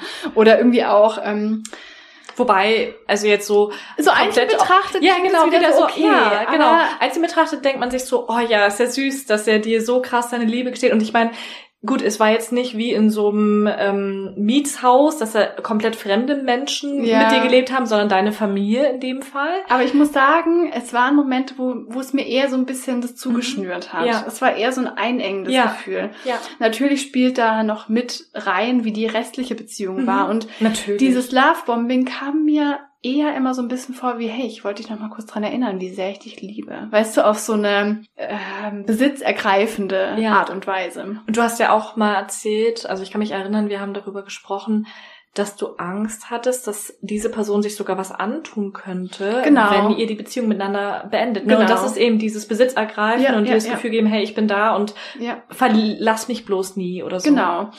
Ja, dieses Bedürftige halt auch. Mhm. Und ein Satz, der auch ganz oft viel war, dass er gesagt hat, du bist die Grundlage meines Lebens. Nur wenn bei uns alles okay ist, kann ich irgendwie glücklich sein. Und das ist halt schon schwierig, ne? Wenn die Und es Person nicht alleine glücklich sein kann. Eben, wenn man das jetzt irgendwie so, ja, romantisch, teenage-mäßig betrachtet, klingt das vielleicht süß, aber Mhm. Da so hat man es immer gewünscht, Er hat ne? es wirklich ernst gesagt. Also bei uns muss alles okay sein, sonst funktioniert in meinem Leben gar nicht. Und ich war Teenager, Wie alt warst du da jetzt noch? 13, 14, 15. Ja, 13 ist ja auch zum Beispiel Ja, noch sehr jung. Ne? Es lastete komplett auf meinen Ja. Schultern und dann gab es auch so eine Eigenschaft, ähm, die erinnern sich bestimmt auch alle, die da irgendwie zuteil waren. Er hat quasi meine Stimmungen nicht akzeptiert. Die Mhm. musste immer gut sein. ah, Und das ist ein krasses Beispiel für Ja, narzisstische. Eigenschaften. Was war ich- zum Beispiel, wenn hm? du jetzt irgendwie mal traurig Wenn ich also warst oder irgendwie- nicht mal traurig, sondern wenn ich neutral geguckt habe. Mhm. Wenn ich nicht gelächelt habe, hat er gefragt, was ist? Was ist los? Ja, Er hat mich ungefähr 300 Mal am Tag gefragt, was Oh ist Gott, los? Ist kein Witz. Es hat die Leute um mich herum, es hat unsere Freunde genervt, alle so, nervt dich das nicht, Caro? Wirklich dieses, was ist los? Stimmt irgendwas nicht. Also, aber dann halt eher schon so vorwurfsvoll. Mhm. So nach dem Motto, du bist doch eigentlich dafür da, dass es mir gut geht. Du solltest doch jetzt eigentlich lächeln. Gebe ich dir nicht genug? so. krass und Mhm. vor allen Dingen, es, es ist ja völlig normal, dass man jetzt nicht dauerhaft am Tag grinst oder so. Ja. Man ist ja auch mal nachdenklich. Vielleicht Ja. hat man auch mal Schmerzen. Oder ist auch mal traurig. Ja, aber das, das klar. war absolut nicht drin. Krass. Und manchmal war es dann echt so krass, dass ihn und das ach, verstehe ich jetzt erst rückblickend alles, weil es Mhm. war halt auch, ich hatte davor keine Beziehung, ich war mega jung. ja. Und rückblickend erkenne ich das so krass. Es hat ihn quasi ähm, beleidigt oder gekränkt, wenn ich nicht happy und fröhlich und gelächelt habe, weil er hätte ja schon Grund alleine dafür sein müssen, dass Richtig. du dauerhaft grinsend ja. durchs Leben läufst. Ich weiß ne? noch, dass wir mal irgendwie McDonald's saßen oder so mit Freunden und plötzlich hat er mich angeschrien. Was? Also er ist auch oft dann laut geworden, ah, das gab mich dann noch drauf ja. gleich zurück. Oder dann gesagt, warum guckst du jetzt so, was ist los? Also plötzlich schreit er oh Gott, mich so an, alle starren mich an und in dieser Situation war ich ganz oft. Da wurdest du da halt auch vor anderen wirklich bloßgestellt, ja, ne? Das war richtig krass. Du hattest nicht nur so ein Fremdscham, so zum nee. Thema Schamgefühl, ja. sondern du wurdest ja auch erniedrigt. Ja. Er hat sich über dich gestellt. Absolut. Und dieses Gefühl, das habe ich jetzt zur Recherche über Narzissmus ganz oft gelesen und toxischen Beziehungen. Ich hatte am Ende, also es war jetzt nicht die ganze Zeit über mhm. so, aber gerade die letzten Monate ständig diese Angst in mir, dass er ja. ausflippt. Ich hatte ständig Angst, dass er laut wird, dass er mich mhm. bloßstellt. Ich habe ständig überlegt, oh mein Gott, was könnte ich jetzt wieder falsch machen? Ich, was wenn das ich wieder auf Eierschein laufen, auf ne? Eierschein laufen, absolut. Und was auch, glaube ich, der krasseste Punkt war, dass mir klar wurde, dass es in der Beziehung auch manchmal so war, dass er sich in dieser ganzen Zeit, und das waren mehrere Jahre, nie entschuldigt hat. Ah, krass. Es gab keine einzige Entschuldigung. Wenn es offen, wenn er sich offensichtlich schlecht verhalten mhm. hat, habe ich gesagt, hey, also ich war dann schon so, ich habe mir schon du Tage schon vorher überlegt, wie ich das sagen könnte. Ah, krass, ja. Und dann war es immer, er hat es immer geschafft, es so zu wenden, dass ich nachher schuld war und ich mich entschuldigt habe. Immer, immer, immer, immer. Krass. Absolut, ohne Ausnahme immer. Und es war dann eben so krass, dass ich wirklich aus dieser Beziehung rauskam und fest davon überzeugt war, dass ich komplett beziehungsunfähig bin. Richtig krass. Ich war komplett davon überzeugt. Ich habe dann ähm, danach eine Beziehung angefangen, wo der dann meinte, hey, du bist so lieb. Und ich dachte so, hä?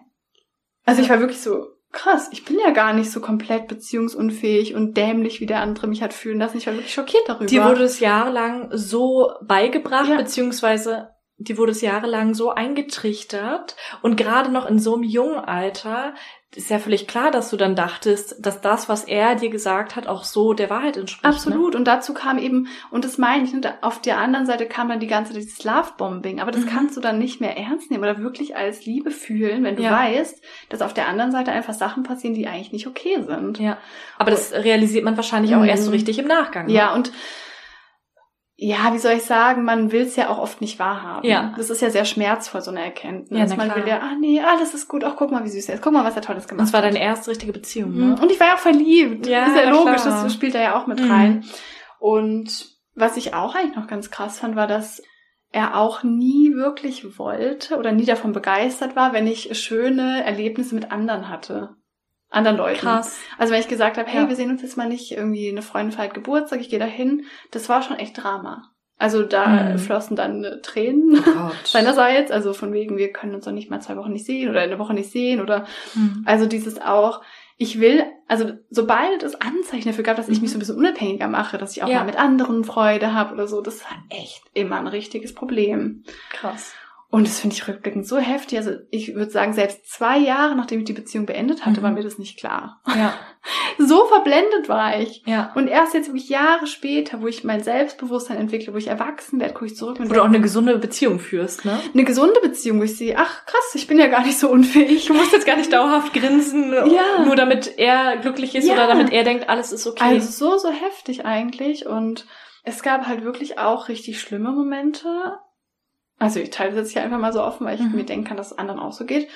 Ähm, wenn er halt Alkohol getrunken hat, das war dann nochmal was anderes. Hm. Also im nüchternen Zustand waren dann eher so diese Kleinigkeiten, wie, hey, wieso lächelst du jetzt nicht und so. Da kann er vielleicht die Fassade nicht mehr so aufrechterhalten, ja. ne?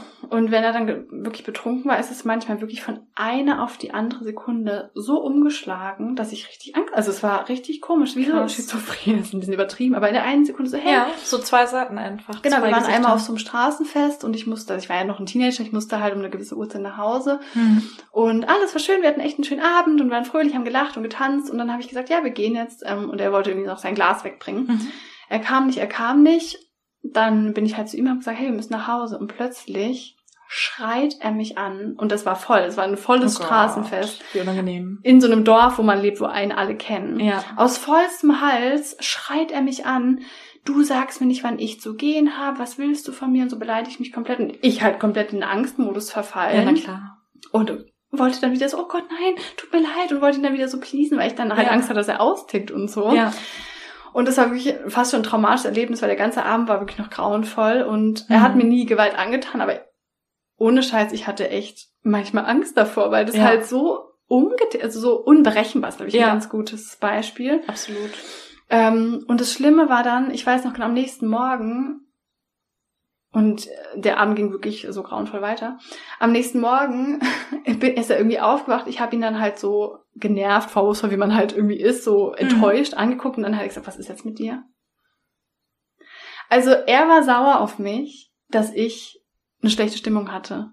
Obwohl er missgebaut hat, Und ne? zwar so richtig. Und dann habe ich halt versucht, ja, was krass. war das gestern? Er so, hä, da war gar nicht. Er hat wirklich so getan, als ob er es nicht mehr weiß, als ob es nicht passiert ist. Ja. Und Hat es einfach verdrängt, ne? einfach. Ja, für ihn war es halt auch keine große Ja, Sache, ne? Er war so richtig, hä, was hast du jetzt für Probleme? Warum Er war bist ja- du schon wieder so? Ja, er war ja auch nicht derjenige, der verletzt wurde oder vor allen Leuten gedemütigt, angeschrien wurde oder Er hat so. nicht verstanden, was mein Problem ist und hat mich dann noch dumm angemacht, warum ich jetzt schon wieder so bin. Schon wieder so bin, in Anführungsstrichen. Ja. Du bist ja immer so nervig, du bist Ja. immer so empfindlich, ja, ne? ja, ja. Solche Aussagen. Krass, und wenn ich das jetzt so erzähle, denke ich mir, wow, war doch irgendwie toxischer, krass. als ich jetzt doch wieder so im Kopf hatte. Ja, echt krass. Ja. Und weil Caro jetzt auch so ein bisschen erzählt hat, was sie so für Erfahrungen auch innerhalb einer Liebesbeziehung oder generell auch Beziehungen mit einem anderen Mann gemacht hat, würde ich sehr, sehr gerne noch ein Gedicht teilen, beziehungsweise einfach ja so ein paar Zeilen, die ich damals aufgeschrieben habe. Ist jetzt schon wirklich sehr, sehr, sehr lange her. Aber ich kann mir vorstellen, dass der ein oder andere sich vielleicht in den Zeilen wiederfindet. Sie beschreiben genau das, was ich damals empfunden habe. Und rückblickend betrachtet, wenn ich mir jetzt diese Zeilen durchlese, denke ich mir, dass sie genau das Verhalten eines Menschen beschreiben, der extrem narzisstische Züge hatte, weil mir diese Gefühle vermittelt hat, die ich in dem Moment dann auch so gespürt habe. Okay, es geht los. Und immer wenn sich unsere Wege trennen, schaue ich mit leerem Blick durch die Gegend. Vermisse nach nur wenigen Augenblicken deine Berührungen, deine gierigen Blicke. Ich wünschte, dass das mit uns ewig anhält, wir alles um uns herum vergessen, nur noch unsere Lippen schmecken, den Duft und die Gier des anderen wahrnehmen. Bis hierhin alles gut. Dein Herz wird niemals mir gehören und meine Liebe niemals dir. Und doch vermisse ich dich. Es tut mir weh, dich von anderen Frauen reden zu hören. Nach unseren Treffen falle ich in ein tiefes Loch. Du bist mir wieder näher und doch entferne ich mich von dir mit jeder Station, die ich fahre. Du bist meine Liebe, meine Inspiration. Für dich empfinde ich Verlangen, aber auch Hass. Gleichgültigkeit und doch auch unendlichen Schmerz. Du bist alles, was ich brauche, aber nicht alles, was mich erfüllt. Du bist der Sommerregen auf meiner Haut und die Kälte in dunklen Winternächten. Du bist mein Leben und mein Tod zugleich. Du reißt mich in den Abgrund, aber durch dich habe ich auch fliegen gelernt. Du bist meine Freiheit und doch auch das Gefängnis, was mich nicht leben lässt. Du bist mein Stolz und doch spüre ich Verachtung. Durch dich schwebe ich auf Wolken, durch dich lebe ich im Verlies. Ohne dich ist es einsam und dennoch bin ich auch mit dir allein. Krass.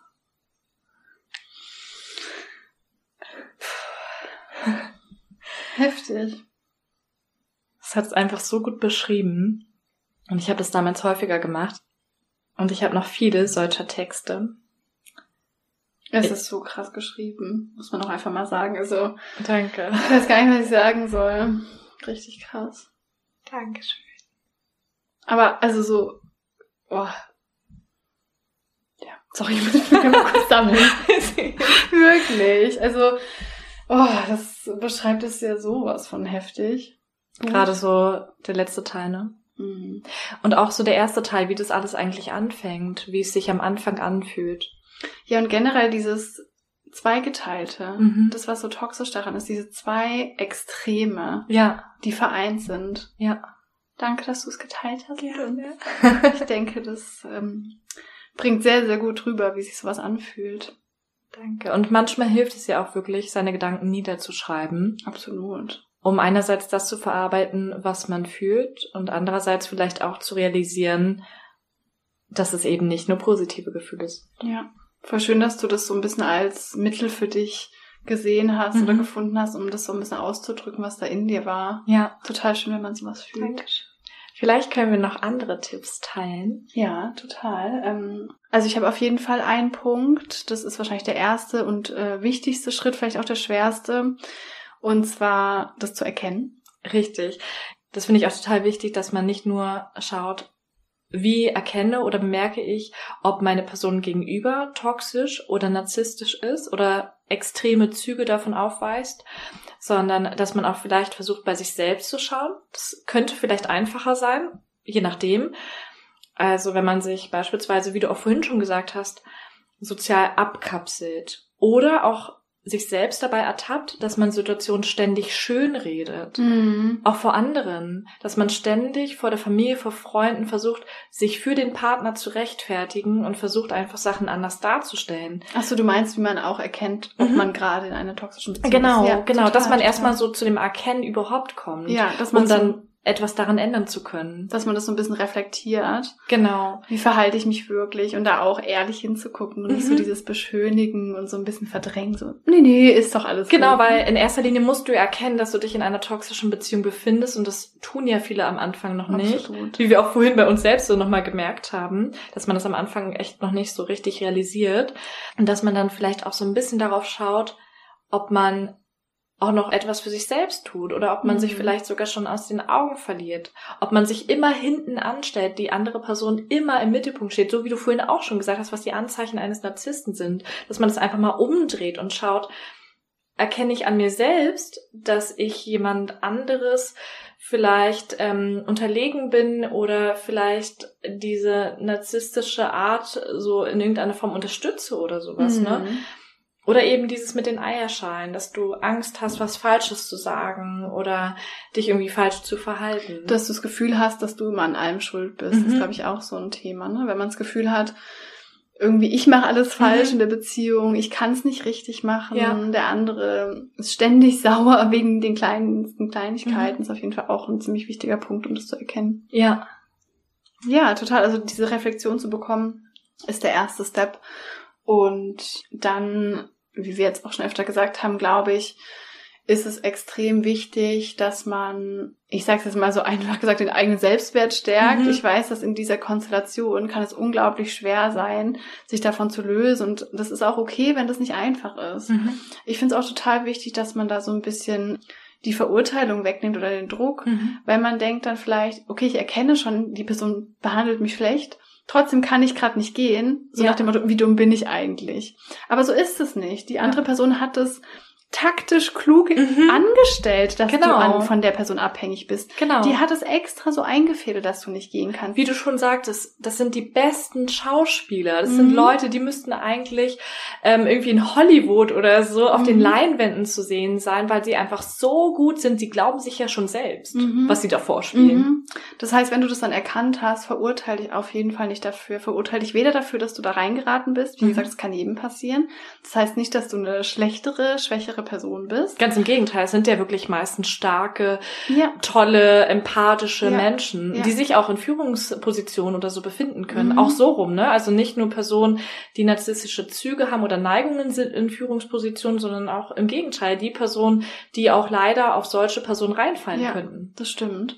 Und dann ähm, erkenne auch, dass es vielleicht sich gerade schwer für dich anfühlt, da rauszukommen und dass es auch erstmal okay ist. Nicht in dem Sinne, dass du es dann nicht Mhm. ändern solltest, aber dass du erstmal nicht so in diese Selbstverurteilung kommst, weil dann Mhm. kommst du wieder in diese Spirale, Genau. in die dich der andere ja auch bringt. Ich bin schlecht, ich kann nichts, ich bin so dämlich. ja, da ich bist du wieder das so- schwache Glied, so, ne? Genau, dann spielst du da eher noch weiter Mhm. mit, wenn du so über dich denkst. Genau. Mhm. Ja, das ist ja schon total viel wert, wenn man das erkennt. Ja. Und ja, klar, man kann sich Zeit lassen, um sich dann aus dieser toxischen Beziehung zu entfernen. Es ist ja auch so ein schwieriger Schritt, weil, wie wir jetzt schon häufiger gesagt haben, diese Person bedeutet einem etwas. Man hatte so viele schöne, positive Erlebnisse, Mhm. hat so viele Komplimente bekommen am Anfang, Ja. wo der Selbstwert ja extrem gestärkt wurde. Ja.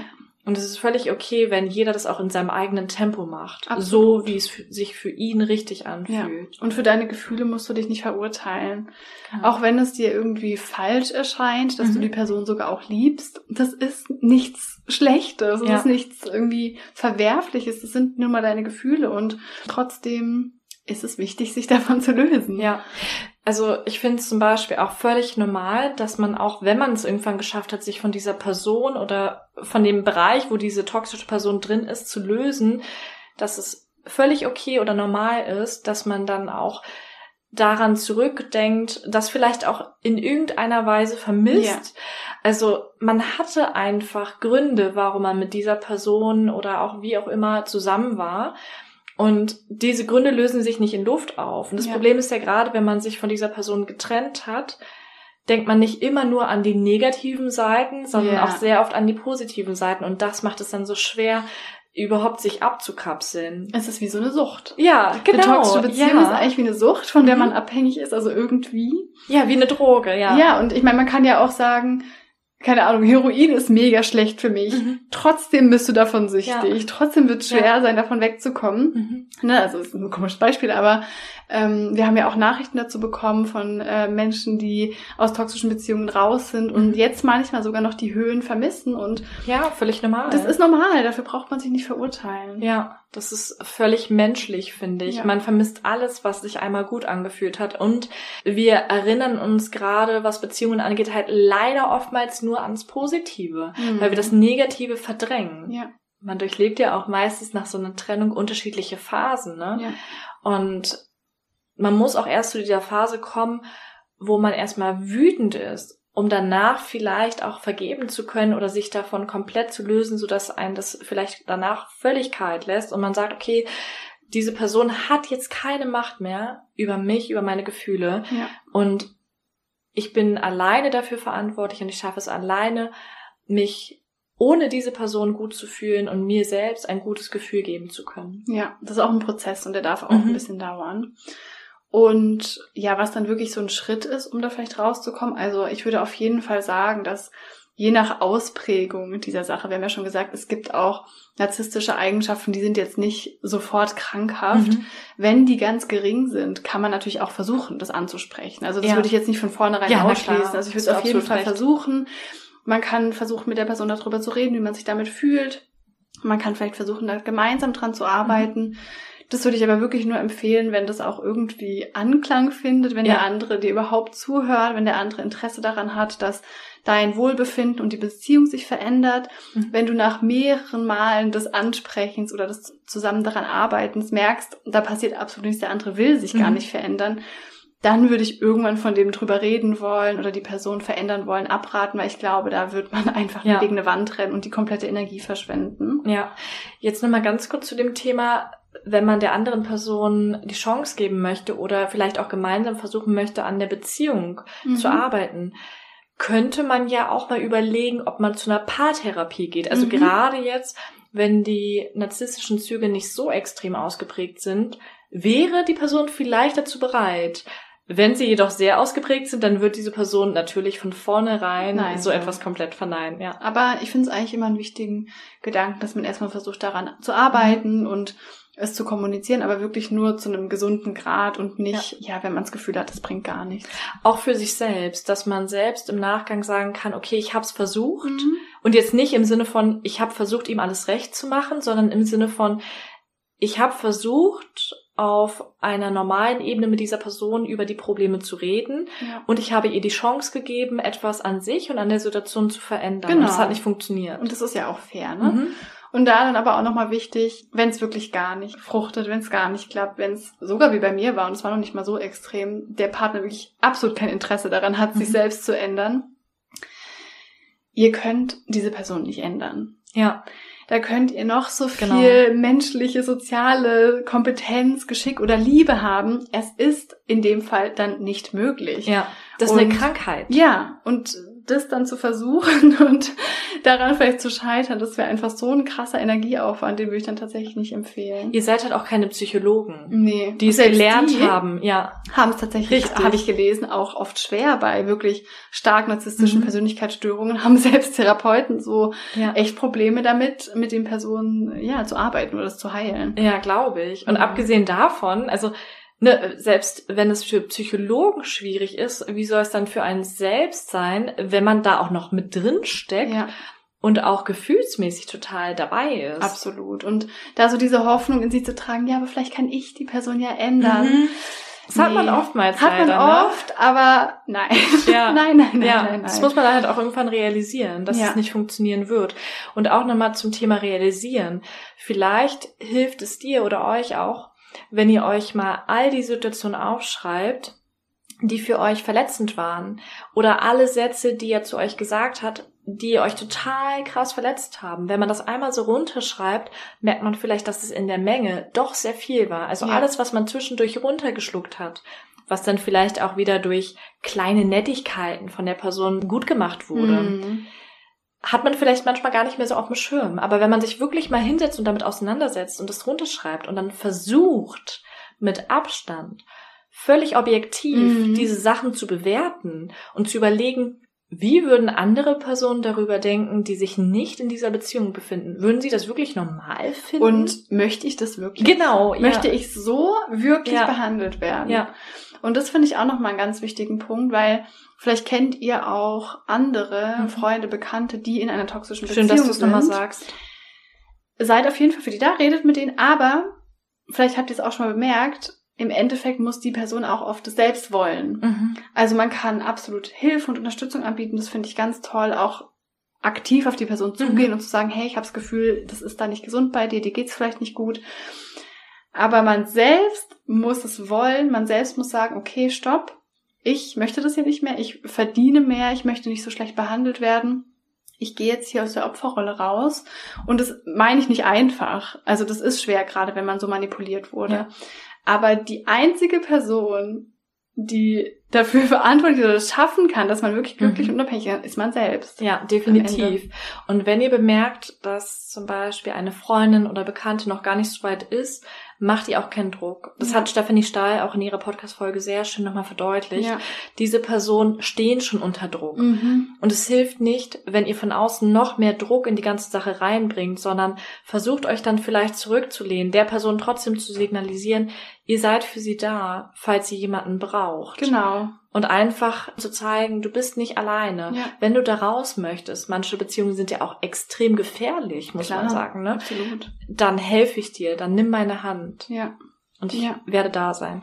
so wichtig. Das reicht schon aus. Und alleine zu zeigen, ich nehme dich ernst, ich nehme deine Probleme ernst, mhm. ich glaube dir, Mhm. hilft auch schon Ja. sehr, sehr viel. Total. Und ein weiterer extrem wichtiger Punkt, den hatten wir auch schon angesprochen, ähm, welches Verhältnis sich da oft so ereignet in solchen toxischen Beziehungen, ist, dass du anfängst, dich verantwortlich zu fühlen für deinen Partner, für deine Partnerin, weil dein narzisstischer, toxischer Partner dir das Gefühl gibt, du bist niemals verantwortlich für jemand anderen. Natürlich ist es schön, anderen zu helfen. Natürlich ist es wichtig, in der Beziehung auch liebevoll zu sein und Kompromisse einzugehen. Aber wenn eine andere Person emotionalen Druck auf dich ausübt, dich emotional erpresst und sagt, wenn du gehst, bringe ich mich um. Wenn du gehst, kann ich nie wieder grausam. glücklich werden. Ja. Wenn du gehst, ist mein Leben vorbei. Das ist die Verantwortung der anderen Person, Ja. nicht deine. Niemals, niemals, niemals deine. Auch wenn es schwer ist, ne? das Auch so wenn es schwer ist, vor allem wenn du die Person, genau, wenn du die Person natürlich liebst, Ja. aber das musst du dir echt bewusst machen und zwar in allen Feldern im Leben und zwar immer. Jeder Mensch ist für sein grundsätzliches Glück selbst verantwortlich. Das klingt Mhm. halt erstmal hart und egoistisch, aber diese emotionale Erpressung, die ist nie richtig. Ja, und du kannst auch nicht jemand anderes retten, der nicht gerettet werden Nee. möchte. Absolut nicht. Und du musst nicht dein Leben unglücklich verbringen, damit jemand Mhm. anderes ähm, sich auf dir irgendwie ein anscheinend glückliches Leben aufbauen kann. Ja. So funktioniert es nicht. Und was ich vorhin schon mal so ein bisschen angesprochen habe, was ich auch wirklich wichtig finde, denkt darüber nach, ob ihr wirklich eine Zukunft mit so einer Person führen möchtet. Wollt ihr mit so einer Person eine Familie aufbauen? Es wird in der Regel nicht besser. Narzissten Mhm. bessern sich nicht mit der Zeit. Nee. Sie möchten weiterhin diese Macht haben und wenn sie merken, sie haben euch schon gebrochen, dann reicht sie nicht mehr aus und sie suchen sich ein neues Opfer oder wieder neue Sachen. Ja. Und wollt ihr euren Kindern, also falls ihr gemeinsam Kinder haben möchtet, wirklich diese Situation aussetzen? ja, und euren Rest des Lebens, jetzt mal so extrem gesagt. Ja, ja total. stimmt. Und da würde ich auch echt an dem Punkt nochmal so gerne die Psychotherapie euch ans Ja. Herz legen. Es ist richtig schwer, so eine Situation. Es kann auch richtig schlimm sein. Es kann einen psychisch absolut fertig Na machen. klar. Das ist normal. Das ist okay, wenn ihr euch hilflos fühlt, überfordert. Und da dürft ihr, dürft ihr, dürft ihr immer Hilfe in Anspruch nehmen. Dafür ist sowas da. Wenn ihr das Gefühl habt, oh mein Gott, ich komme nicht weiter oder ich komme da vielleicht auch nicht alleine raus. Man kann eine Therapie anfangen, ohne das vielleicht auch jemand erzählen zu müssen. Ja. Oder auch wenn ihr eine toxische Beziehung beendet habt und das Gefühl habt, ihr kommt darüber nicht hinweg oder ihr habt echt Schaden davon genommen, würde ich euch wirklich so gerne ans Herz legen, euch da professionelle Hilfe auch zu holen. Oder wenn ihr zum Beispiel sagt, ihr seid für eine Therapie nicht bereit oder nicht so der Typ für, ne? Also ich bin ja auch jemand, der gesagt hat, ich versuche das immer alles für mich alleine zu klären oder zu regeln und wollte da ungern mit jemand Fremdes drüber sprechen. Dann könnt ihr euch ja zumindestens Fachliteratur darüber holen. Wir haben es ja auch gemacht, wir haben uns extrem mit diesem Thema auseinandergesetzt, haben uns viel durchgelesen. Es gibt mittlerweile viele Accounts, die genau dieses Thema ganz intensiv mh, mm, behandeln. Ja. Zum Beispiel, was Tara sagt, finde ich echt ganz gut. Absolut. Die gibt auch Online-Workshops, da habt ihr jemanden auf Augenhöhe, der die gleichen Erfahrungen gemacht hat. Ihr könnt euch halt auch da anonym mhm. Hilfe suchen oder auch anonym etwas durchlesen. Zum Beispiel so Newsletter abonnieren. Das habe ich jetzt mal gemacht, um einfach mal zu schauen, was da so drin steht. Mega, genau. Kostenlos. Das Wissen ist da quasi. Genau. Das Wissen ist im Internet da. Ihr müsst einfach nur die Augen offen halten oder mal googeln ja. und dann findet ihr auch ja. das Passende zu eurer Situation und vielleicht hilft es euch, um zu erkennen, was es für ein Problem gibt. Aber vielleicht hilft es euch auch schon, diese Folge zu hören. Und ich meine, wenn man sich so eine Podcast-Folge mit diesem Thema anhört, ist man schon auf dem richtigen Weg. Absolut. Falls man sich in einer narzisstischen oder toxischen Beziehung befindet, hat man schon die Hälfte des Weges geschafft. Es ist nicht mehr viel, was ihr braucht, um euch komplett davon loszulösen. Wir haben es auch geschafft. Und wenn eine Person wirklich narzisstisch ist, dann müsst ihr gehen. Ihr müsst euch von dieser Person entfernen es und euch selbst schützen. Keine andere Lösung, leider. Ja. Wenn eine Person extrem narzisstisch ist oder diese Persönlichkeitsstörung hat, ist weggehen, Entfernung schaffen der einzige mhm. Weg, um damit klarzukommen. Und äh, vielleicht auch, wenn eine Therapie nichts für euch ist, ähm, irgendwie zu gucken, ob ihr euch mit anderen austauschen könnt, die gleiche Erfahrungen gemacht haben. Das kann ja auch in einem ja, Forum oder so anonym sein. Mhm. Ähm, oder vielleicht kennt ihr jemanden oder ne, ihr hört jetzt auch unsere Erfahrungen. Ich glaube, zu hören, anderen ging es auch so, andere haben genau das Gleiche erlebt, ist so, so, so heilsam für solche Extremsituationen. Total. Und da bemerkt man auch immer wieder, das Muster ist immer gleich. Ja. Immer, immer, immer. Mhm. Also man liest und hört von allen, ah, sie haben dieses Lovebombing erfahren oder sie haben diese extremen Tiefs gehabt. Sie haben sich selbst nicht mehr gemocht. Sie mhm. haben alles, was sie hatten, in Frage gestellt, weil diese Person das Selbstwertgefühl so extrem manipuliert hat. Also ihr merkt dann einfach immer mehr, wie viele Parallelen es gibt ja. und plötzlich macht alles für euch Sinn. Ja. Und das ist echt ein großer Schritt Richtung Heilung, glaube ich. Ja. Eine liebe Zuhörerin von uns hat uns eine Sprachnachricht geschickt, in der sie mit uns geteilt hat, was sie persönlich aus ihrer Erfahrung mit einer toxischen Beziehung gelernt hat, wie sie dadurch gewachsen ist und was sie daraus für sich mitgenommen hat. Ich habe in einer toxischen Beziehung gelebt. Ähm, rückblickend für mich kann ich heute sagen, dass es mich gestärkt hat, dass ich ohne diese schlimme Erfahrung nicht der Mensch wäre, der ich jetzt heute bin.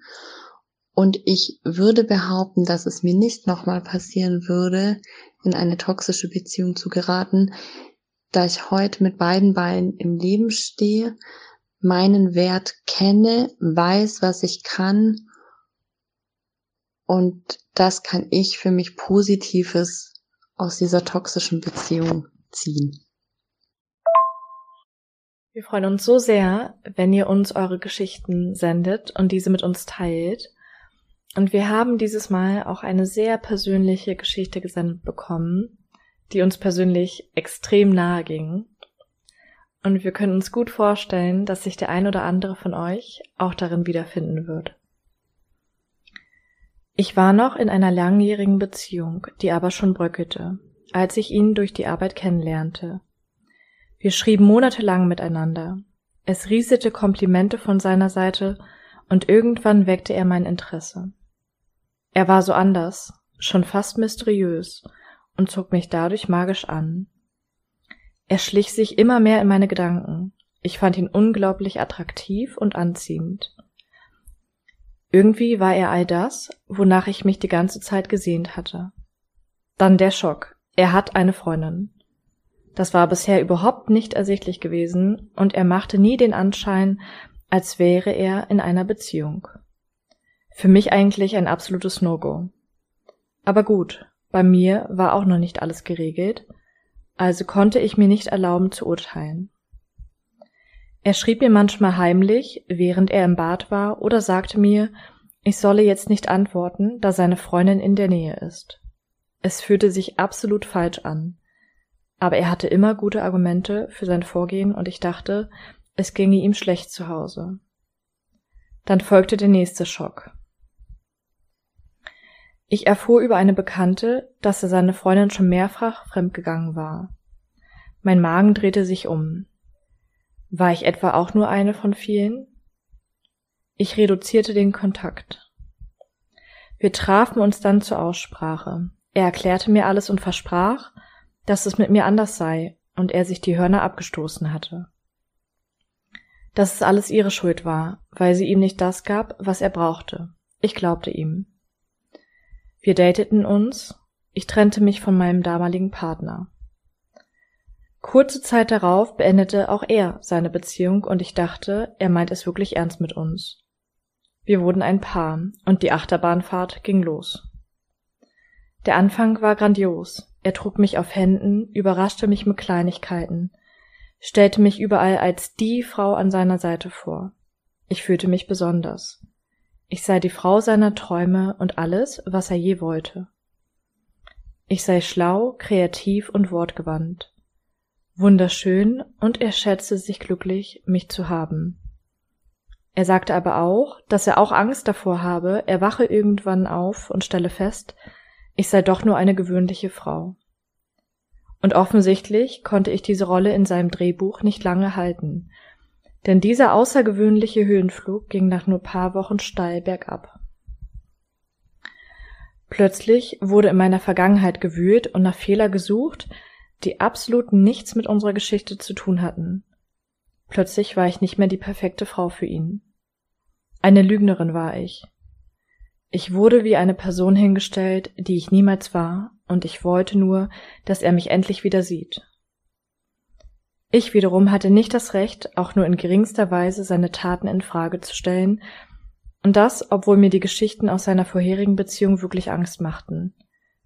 Aber ich wollte uns eine Chance geben. Es folgte nach wenigen Monaten die erste Trennung aus dem Nichts, völlig unerwartet und aus extrem banalen Gründen, nachdem wir eigentlich einen wunderschönen Tag zusammen verbracht hatten. Ich verstand die Welt nicht mehr und war am Boden zerstört. Ich sah das überhaupt nicht kommen.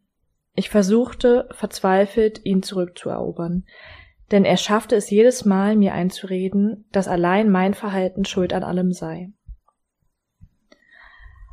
Also versuchte ich noch mehr so zu sein, wie er es verlangte, denn ich wusste, von heute auf morgen könnte es wieder vorbei sein. Das permanente Gefühl, alles hinge am seidenen Faden, setzte mich extrem unter Druck. Ich traute mich nicht mehr, ihn für irgendetwas zu kritisieren. Ich wusste, wenn ich einfach meine Bedenken runterschluckte und funktionierte, dann würden wir glücklich werden. Schaffte ich das, lief es eine Zeit lang gut. Das nannte er dann Stärke. Das zu schreiben ist wirklich bitter. Denn ich kann heute nicht mehr verstehen, wie ich das alles mit mir machen lassen konnte. Aber ich war wie besessen, lebte in einer Blase und war extrem emotional abhängig von ihm. Ich schmachtete nach seiner Aufmerksamkeit und Liebe. Ich verteidigte sein Verhalten vor meiner Familie und Freunden. Ich kämpfte, denn ich konnte mir ein Leben ohne ihn nicht mehr vorstellen. Zu schön waren unsere gemeinsamen Träume und diese starke Bindung, die ich spürte. Ich wollte das um jeden Preis zurück, aber es war nie genug. Egal wie sehr ich mich für ihn zerriss, es war entweder nicht genug oder falsch. Ich hasste mich dafür, dass ich es nicht hinbekam. Einmal, nach einer von weiß ich wie vielen Trennungen, saß ich so verzweifelt und wütend auf mich selbst zu Hause, dass ich mir auf meinen Oberschenkel einschlug, wovon ich einen extrem schmerzhaften Bluterguss bekam. Ich erkannte mich selbst nicht mehr wieder und wusste nicht mehr, wohin mit mir und diesen schrecklichen Gefühlen. Ich lebte in diesen Trennungsphasen nicht, sondern vegetierte nur vor mich hin. So einen Schmerz kannte ich aus keiner meiner bisherigen Beziehungen. Oftmals waren wir genau zu den für mich wichtigen Ereignissen getrennt, wie zum Beispiel zu der Weihnachtszeit, Neujahr oder meinem Geburtstag. Drei Jahre lang waren diese Tage für mich die schlimmsten, obwohl ich mich immer auf diese Zeiten gefreut habe. Trennung bedeutete komplette Funkstille, überall blockiert und komplett verbannt werden. Ein unglaublich quälendes Gefühl von Hilflosigkeit und Ohnmacht. Das ging dann manchmal eine Woche, manchmal einen Monat so, bis entweder meine verzweifelten Kämpfe ihn zurückgewinnen fruchteten, oder er Erbarmen zeigte, oder er spürte, dass ich wirklich aufgeben wollte, und dann kam er plötzlich wieder an. Dass er in diesen Trennungsphasen immer sofort andere Frauen, manchmal schon am selben Abend, im Bett hatte, musste ich akzeptieren, denn wir waren ja definitiv getrennt und es war endgültig. Und jeder geht mit so einer Trennung ja anders um. Auch diesen Mist ließ ich mir einreden. Meine Empathie kannte leider keine Grenzen. Auch während der guten Phasen gab es immer wieder seltsame Situationen mit anderen Frauen. Allerdings hatte ich gelernt, meine Eifersucht unter Qualen zu überspielen, denn ich wusste, es hatte keinen Sinn zu diskutieren und schließlich war doch alles nur in meinem Kopf. Seine beste Freundin nahm mich sogar beiseite und versicherte mir, dass er sowas niemals tun würde. Also was hatte ich für eine Wahl? Ich musste es glauben, denn ich hatte auch keinerlei Beweise. Er nannte mich psychisch gestört, redete mir ein, dass das alles nur aus meinen Unsicherheiten rührte. Wenn wir stritten, gab es nie Problemlösungen, sondern man drehte sich im Kreis, stundenlang. Man konnte auch nicht mit ihm reden, weil er einen Monolog hielt und man ihn ja auch nicht unterbrechen durfte.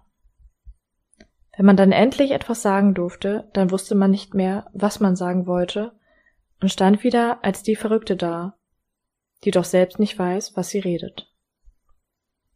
Egal, was man sagte, alles wurde im Mund verdreht. Mein Kopf war nur noch Matsch. Während ich manchmal am Ende meiner Kräfte in Tränen aufgelöst auf dem Boden lag und nur noch wimmerte, sah er mich mit leerem Blick an und drehte den Fernseher lauter. Es zerriss mich, und irgendwann fühlte ich mich innerlich taub. Ich war verzweifelt und hasse mich selbst, dass ich nicht stark genug war, einfach zu gehen. Mein Bauchgefühl warnte mich seit Anfang an und immer stärker, aber ich ignorierte es. Da war immer dieser letzte Funken Unsicherheit. War ich vielleicht wirklich schuld? Irgendwann kam der Punkt, an dem ich nichts mehr fühlen wollte ich wusste, ich komme da nicht raus und dass es auch nicht besser werden würde. Das letzte Jahr der Beziehung wohnten wir zusammen, aber ich habe mich nie im Leben derart allein gefühlt. Wir arbeiten beide von zu Hause, auch ohne Corona, waren also auch beinahe immer zusammen. Ich dachte, dieser Schritt würde uns vielleicht gut tun, aber ganz im Gegenteil. Ich wurde zu Dobby, dem Hauselfen den Haushalt schmeißen, ihn mehrmals am Tag bekochen, einkaufen gehen, immer gute Laune haben, immer motiviert sein und ihn erotisch umsorgen.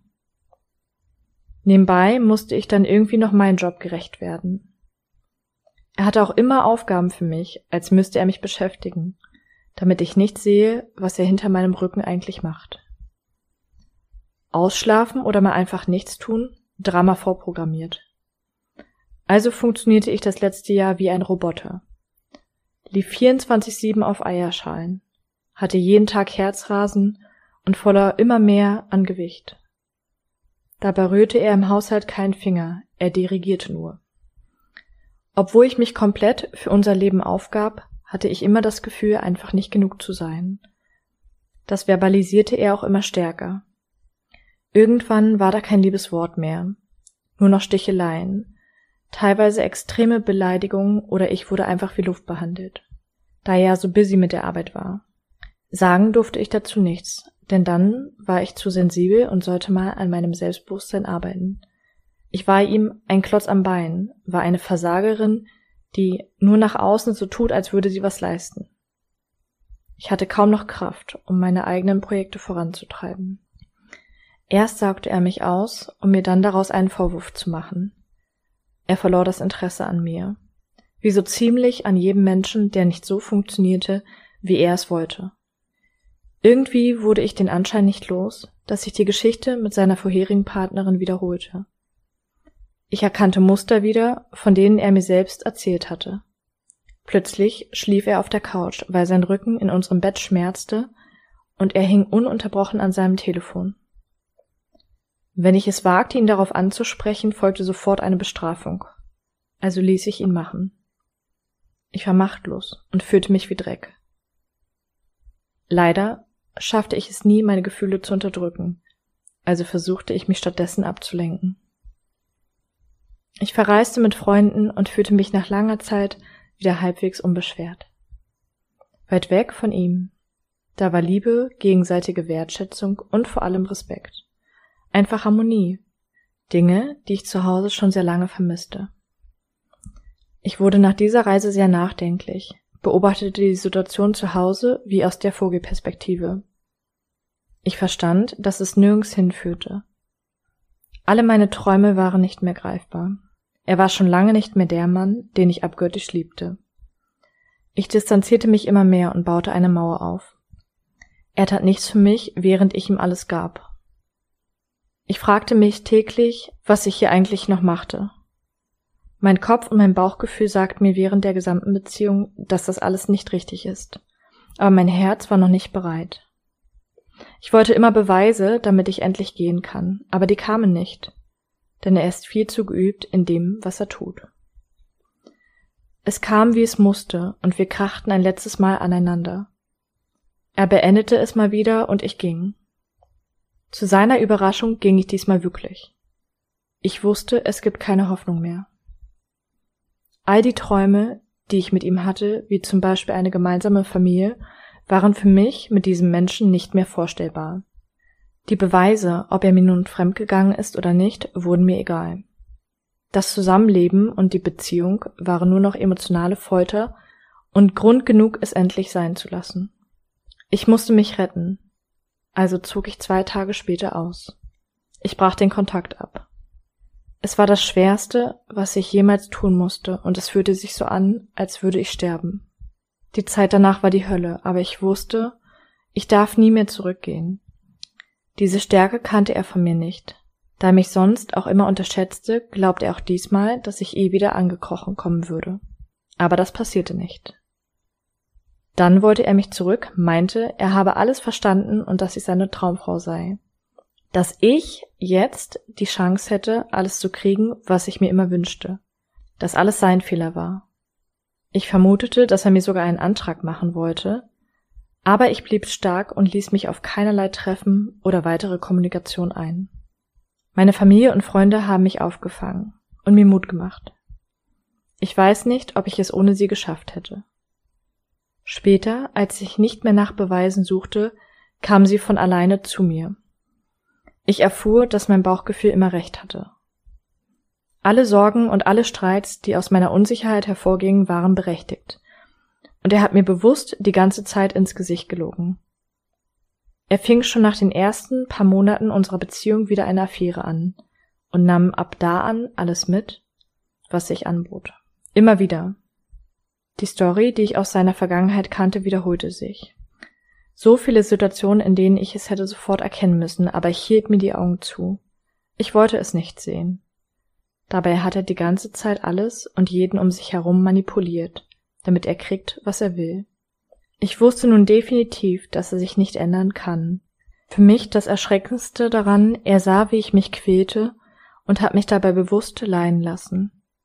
Ich wusste nun definitiv, dass er sich nicht ändern kann, Wahrscheinlich will er das auch gar nicht wirklich, da in seinen Augen immer alles gerechtfertigt ist, was er tut.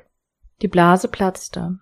Der Moment der Erkenntnis gab mir auf einen Schlag all mein Selbstvertrauen wieder, was er drei Jahre lang versucht hat, systematisch zu zerstören. Ich hatte die ganze Zeit alle Antworten in mir und kann mir selbst vertrauen. Heute fühle ich mich stärker denn je und weiß, dass nichts davon meine Schuld war. Ich werde immer eine Geberin sein, denn das bin ich gerne. Aber ich habe gelernt, dass es überlebenswichtig ist, Grenzen zu setzen und auch mal Nein zu sagen. Ich muss mir einen gesunden Egoismus erst antrainieren, Aber ich arbeite daran. Und der erste Schritt dazu war, mir meine Socke selbst zu schenken.